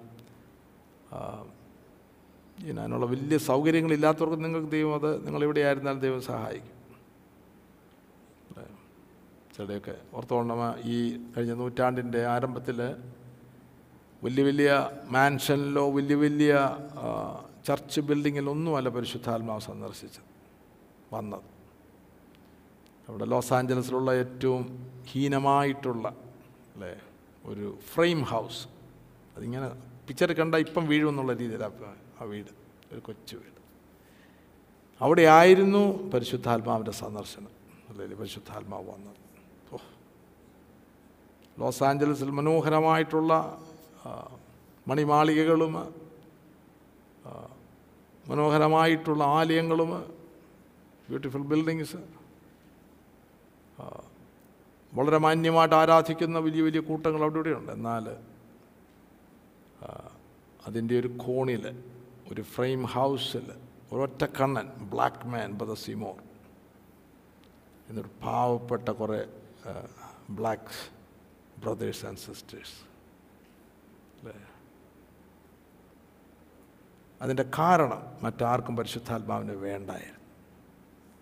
എന്നാൽ ഇവിടെ ഒരു കൂട്ടം ആത്മാവിന്റെ സ്നാനത്തിന് വേണ്ടി. ഓർത്തണം അനേകം നൂറ്റാണ്ടുകൾ ഇതിനെക്കുറിച്ച് ആരും അറിയാതെ കിടന്നൊരു മേഖലയാണ്. അവിടെ ഇവിടെയായിട്ടൊക്കെ ആത്മനിർവൾ ഉണ്ടായിരിക്കും. എന്നാൽ അങ്ങനൊരു ഫിനോമിന അതായത് ആത്മാവ് പെന്തക്കോസ് നാളി വന്ന ആത്മാവിനെക്കുറിച്ച് കംപ്ലീറ്റായിട്ട് ഇഗ്നറന്റ് ആയിട്ടുള്ള ഒരു സമയത്താണ് ഈ സംഭവം നടക്കുന്നത്. അല്ലേ? അത് ബ്രദർ സീമോറിനും അല്ല ആദ്യം കിട്ടിയത്. അയാൾ പ്രീച്ചറായിരുന്നു ഇത് പ്രീച്ച് ചെയ്യാൻ വന്നതാണ്. അദ്ദേഹത്തിനല്ല കിട്ടിയത്. അവിടെ ഒരു പാവപ്പെട്ട സഹോദരിക്കാണ് ആദ്യം കിട്ടുന്നത്. അല്ലേ? അപ്പോൾ ബ്രദർ സീമോർ അടുത്ത ദിവസങ്ങളിൽ പുള്ളി ഉപവാസത്തിലിരുന്ന് മൂന്നാമത്തെ നാലാമത്തെ ദിവസം അദ്ദേഹത്തിന്റെ മേലും ആത്മാവ് വന്നു. റെസ്റ്റ് ഈസ് ഹിസ്റ്ററി എന്ന് പറഞ്ഞാൽ നമുക്കറിയാം. അവിടെ അവിടെ നിന്ന് അധികം ആ ജനങ്ങളെ കൊണ്ട് നിറയുവാൻ തുടങ്ങിയ ആ സമയത്താണ് അവിടെ ഒഴിഞ്ഞു കിടന്നതായിട്ടുള്ള പശുവിനെയും കാളയും കിട്ടുന്ന ഒരു ബാൺ അത് ഒഴിഞ്ഞു കിടക്കുകയായിരുന്നു അവിടേക്ക് മീറ്റിംഗ് അല്ലെങ്കിൽ ഈ പ്രാർത്ഥനാ യോഗങ്ങൾ മാറ്റുന്നതും അടുത്ത എത്ര മൂന്ന് വർഷം ഡേ ആൻഡ് നൈറ്റ് ലോകത്തിന്റെ എല്ലാ രാജ്യങ്ങളിൽ നിന്നും അവിടെ വന്ന് ആത്മസ്നാനം പ്രാപിച്ചിട്ടുണ്ട്. കേരളത്തിലേക്ക് സന്ദേശമായിട്ട് വന്ന brother Cook pastor Cook Cook Sahib. Cook Sahib ഭാര്യയും അസൂസ സ്ട്രീറ്റിൽ ആത്മസ്നാനം പ്രാപിച്ചവരാണ്. അവിടെ നിന്നാണ് ദൈവം സന്ദേശം കൊടുക്കുന്ന ഇന്ത്യയിലേക്ക് പോകുവാനായിട്ട് അല്ലേ? അദ്ദേഹത്തിന്റെ പ്രവർത്തന മുഖാന്തരമൊക്കെയാണ് ഞാനിവിടെ ഇരിക്കുന്നത്. സ്തോത്രം എന്റെ വല്യപ്പച്ചൻ വിയോജിതന്മാർ അല്ലെങ്കിൽ ഇന്നത്തെ ബ്രദറുകാരുടെ ടീച്ചിങ്ങിൽ വന്ന ആളാണ്. അതൊക്കെ അന്ന് തുടക്കം. അവരാണ് ആക്ച്വലി ബ്രദർ സൈമൻ സാറാണ് ആദ്യം മാനസാന്തരത്തിന്റെ സ്നാനത്തിന്റെ സന്ദേശം അറിയിക്കുന്നത്. Pastor K. അബ്രഹാം ഒക്കെ അദ്ദേഹത്തിന്റെ ശിഷ്യനായിരുന്നു. എന്നാൽ ദൈവം ഒരു മനുഷ്യൻ കുക്കു സാഹിബ് ഈ കേരളത്തിന്റെ മണ്ണിൽ വന്ന് ആത്മാവിന്റെ വലിയൊരു കവിഞ്ഞൊഴുക്കായിരുന്നു. എന്റെ ഗ്രാൻഡ് ഫാദർ ചെന്ന് കണ്ടപ്പോൾ വാ ഇത് റിയലാണ് അല്ലേ? എന്നിട്ട് തന്റെ കസിനായിരുന്നു സൈമൻ സാർ. തന്റെ കസിനായിരുന്നു. ഒരു- നാട്ടുകാരൻ ഇടയാറുമ്പോൾ എന്റെ ഗ്രാൻഡ് ഫാദർ ഗുരുവിനോട് ചെന്ന് പറഞ്ഞു ഇതുപോലെ ആത്മാവിന്റെ വലിയോ ഒരു ഇത് സത്യമാണ്. രോഗശാന്തി സത്യമാണ്. സായിപ്പ് പ്രസംഗിക്കുമ്പോൾ രോഗികൾ സൗഖ്യമാകും ആരെയും ലൈനിൽ കൊണ്ടേണ്ട ആവശ്യമില്ല. ഭൂതങ്ങൾ വിട്ടുപോകുകയാണ് അല്ലേ? അവിടെയൊന്നും അദ്ദേഹം കാശ് പിരിച്ചില്ല? ഉള്ളത് കൊണ്ട് ജീവിച്ചു. അവിടെയൊക്കെ ജീവിതം നാം പഠിക്കുകയാണെങ്കിൽ മാ ലോഡ് വിശ്വാസത്തിന്റെ ജീവിതമാണ്. ഒരു ചെറിയ ഹിസ്റ്ററി ഈ സൈമൻ സാറിനെ മൂന്ന് ദിവസം ഞങ്ങളുടെ എന്റെ വല്യപ്പച്ചന്റെ വീട്ടിൽ അദ്ദേഹം ആത്മസ്നാനത്തിനുണ്ട് വന്ന് ഉപസിച്ച് പ്രാർത്ഥിച്ചതാണ്. എന്നാലുള്ള അദ്ദേഹം ഒരു ബുദ്ധിരാക്ഷസനായിരുന്നു ബുദ്ധിയായിരുന്നു വലിയ ബുദ്ധിയുടെ പ്രമാണമായിരുന്നു അദ്ദേഹത്തിന് അത് കിട്ടിയില്ല. പിന്നാണ് ബ്രദറണും അല്ല വേർപാട് സഭയും ബ്രദറണും ഒക്കെ ഉണ്ടാകും കണ്ടുപിടിച്ചോണം. നമ്മുടെ ദൈവമായിട്ടുള്ള ഏകാഗ്രതയിലിരിക്കാനായിട്ട് അല്ലേ? ആൾക്കൂട്ടം അതിനകത്തൊരു അപകടമുണ്ട് അല്ലേ? മെഗയിലൊരു അപകടമുണ്ട് വലിയ അപകടം. ലോകത്തിന്റെ സമൃദ്ധിയിൽ വലിയ അപകടമുണ്ട്. കർത്താവിന്റെ ടീച്ചിങ്ങിൽ നിങ്ങൾ പോയി അത് അന്വേഷിക്കണം. അല്ലേ അപ്പോൾ ദൈവമായ കർത്താവ് നമ്മുടെ കണ്ണുകൾ തുറക്കട്ടെ യഥാർത്ഥമാണ് എന്നാൽ ജീവിതങ്ങൾ വിടുവിക്കപ്പെടേണ്ടതായിട്ടുണ്ട്. അല്ലേ? ഒന്നും രണ്ടുമായിട്ടിരിക്കാനല്ല ജീവിതങ്ങൾ വിടുവിക്കപ്പെടേണ്ടതായിട്ടുണ്ട്. ഓ ഹാലലൂയ അതിന് ദൈവശക്തി നമ്മൾ ആർജിക്കേണ്ടതായിട്ടുണ്ട്. അതിനകത്ത് പാക്കേജ് ഡീലൊന്നുമല്ല ദൈവത്തിന് ആത്മാവ് തന്നെ പ്രവർത്തിക്കണം. ക്വയറ്റ് പ്ലേസ് ലൂക്കോസ് ആറിന്റെ പന്ത്രണ്ട്. ആ കാലത്ത് അവൻ പ്രാർത്ഥിക്കേണ്ടതിന് ഒരു മലയിൽ ചെന്ന് ദൈവത്തോടുള്ള പ്രാർത്ഥനയിൽ രാത്രി കഴിച്ചു. രാത്രി കഴിച്ചു. കഴിഞ്ഞ ദിവസം വിളിച്ചു ഓൾ നൈറ്റ് പ്രെയർ ഇവിടെ വലിയൊരു കൂട്ടമല്ല താൻ തന്നെ പോയിരുന്ന് പ്രാർത്ഥിക്കും. നിങ്ങൾ ഓർത്തുകൊള്ളണം പേഴ്സണൽ പ്രെയറാണ് നമ്മുടെ ജീവിതത്തിൽ ഏറ്റവും ആവശ്യമായിട്ടുള്ളത്. പേഴ്സണൽ പ്രെയർ ഇല്ലാതെ നമ്മൾ പൊതുപ്രാർത്ഥന അല്ലെങ്കിൽ സഭയുടെ പ്രാർത്ഥനയ്ക്ക് വന്നിരിക്കുകയാണെങ്കിൽ അതുകൊണ്ട് പ്രയോജനപ്പെടുകയില്ല. അതായത് വലിയൊരു കൂട്ടായ്മ. ഓൾ നൈറ്റ് പ്രെയറാണ് ഇവരാർക്കും പേഴ്സണൽ പ്രെയർ ഇല്ല എങ്കിൽ അറ്റ്സ് യൂസ്ലെസ് അതുകൊണ്ട് യാതൊരു പ്രയോജനവുമില്ല. അതുപോ അതുപോലെ പൊതുപ്രവർത്ത പൊതുപ്രാർത്ഥനകൾ നമ്മുടെ ശക്തി കാണിക്കാനുള്ളതല്ല. പൊതുവായിട്ട് നമ്മൾ ബൈബിളിൽ പഠിക്കുമ്പോൾ ഒന്നിച്ച് ജനങ്ങൾ വന്ന് പ്രാർത്ഥിക്കുമ്പോൾ അവർ അനുതാപത്തോടും ഹൃദയ നുറുക്കത്തോടും കൂടെ വന്ന് ഒരു ദൈവസന്ധി ഏറ്റു പറയുന്നതായിട്ടുള്ള സമയമാണ്. പഴയ നിയമത്തിൽ നമുക്ക് ഉടനീളം കാണാം. ഇത് പബ്ലിസിറ്റിക്കല്ല. അവിടെ വേറെ ശക്തികൾ പ്രവർത്തിക്കും. അല്ലേ? പലപ്പോഴും ഞാൻ ഈയിടെയും ഞാൻ കേട്ടു. ഇന്ത്യയിൽ ഇത്ര സംസ്ഥാനത്ത് ഇത്ര ആയിരം എണ്ണം അതിനോ ഭയങ്കര അത് പറയുന്നവരൊക്കെ വലിയ ഇനോ ഒരു ക്രെഡിറ്റ് എടുക്കുന്ന രീതിയിൽ. അല്ലേ? അപ്പോൾ ഞാൻ പറഞ്ഞു നമുക്കിനി മുന്നൂറ് പേരെ വേണം. ഇത്ര പേർക്കത് കിട്ടി? മുപ്പത്തിരായിരത്തെ കൊണ്ട് ഇറങ്ങി.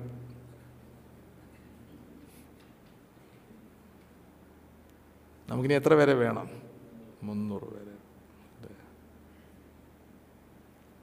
പോയിന്റ് ഇതാണ് പേഴ്സണൽ പ്രയർ ഇല്ലാതെ നമുക്ക് ആത്മീകമായിട്ട് വളരുവാൻ സാധ്യമല്ല. അതില്ലാതുള്ള ഉപവാസ പ്രാർത്ഥനയും പൊതു പ്രാർത്ഥന കൊണ്ട് പ്രയോജനമില്ല. വി നീഡ് ടു നമ്മൾ പ്രാർത്ഥന പഠിക്കുന്നു. സഭ സഭയുടെ അന്തരീക്ഷം മനോഹരമാണ്. അല്ലേ കുഞ്ഞുങ്ങളൊക്കെ ആദ്യം കാണണം. അതുകൊണ്ടാണ് പൊതു പ്രാർത്ഥന വളരെ ഇമ്പോർട്ടന്റ് പക്ഷെ അത് ചടങ്ങാകാൻ പാടില്ല. അല്ലേ? രാത്രി പ്രാർത്ഥന എനിക്ക് ഒരു അച്ചായനെ പറയുമായിരുന്നു. പറ ഇങ്ങനെ പറഞ്ഞ് എനിക്ക് ഓർമ്മയുണ്ട്. ഞങ്ങളിങ്ങനെ ഓൺലൈൻ പ്രെയറൊക്കെ പ്രഖ്യാപിച്ചു. എന്നാൽ ഞങ്ങളങ്ങ് പ്രാർത്ഥിച്ച് പ്രാർത്ഥിച്ച് പ്രാർത്ഥിച്ച് അങ്ങ് മടുത്തെന്ന് പറഞ്ഞു. അർദ്ധരാത്രിയായപ്പോഴും മടുത്ത് ഒരു തരത്ത് തരത്തിൽ ഞങ്ങൾ പ്രാർത്ഥിച്ച് നേരം വെളുപ്പിച്ചെന്ന്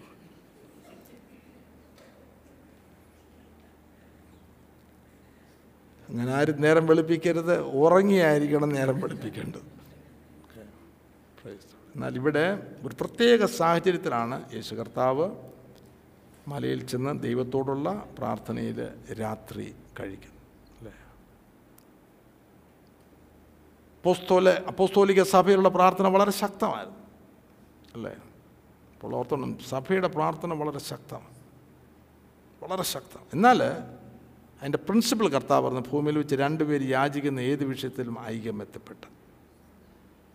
അല്ലേ? ഇപ്പം സഭ അൻപത് പേരുണ്ടെങ്കിൽ അൻപത് ഒരു ഒറ്റ ഹൃദയത്തോട് ഒരു മനസ്സോടും കൂടെ പ്രാർത്ഥിക്കുമ്പോഴാണ് ദേശത്ത് വിടുതലുകൾ നടക്കുന്നത്.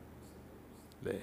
അല്ലാതെ നമുക്ക് ഹൃദയത്തിൽ ഐക്യതയില്ലാതെ ഫാക്ഷൻസ് വെച്ചുകൊണ്ട് മറ്റുള്ള സഹോദരങ്ങൾ തമ്മിൽ തമ്മിലുള്ള ആ സ്നേഹബന്ധം ഇല്ലാതെ നമ്മൾ ഒന്നിച്ചു വന്നിരുന്ന് പ്രാർത്ഥിക്കുകയാണെങ്കിൽ അവിടെയും പ്രോബ്ലംസ് ഉണ്ട് അല്ലേ?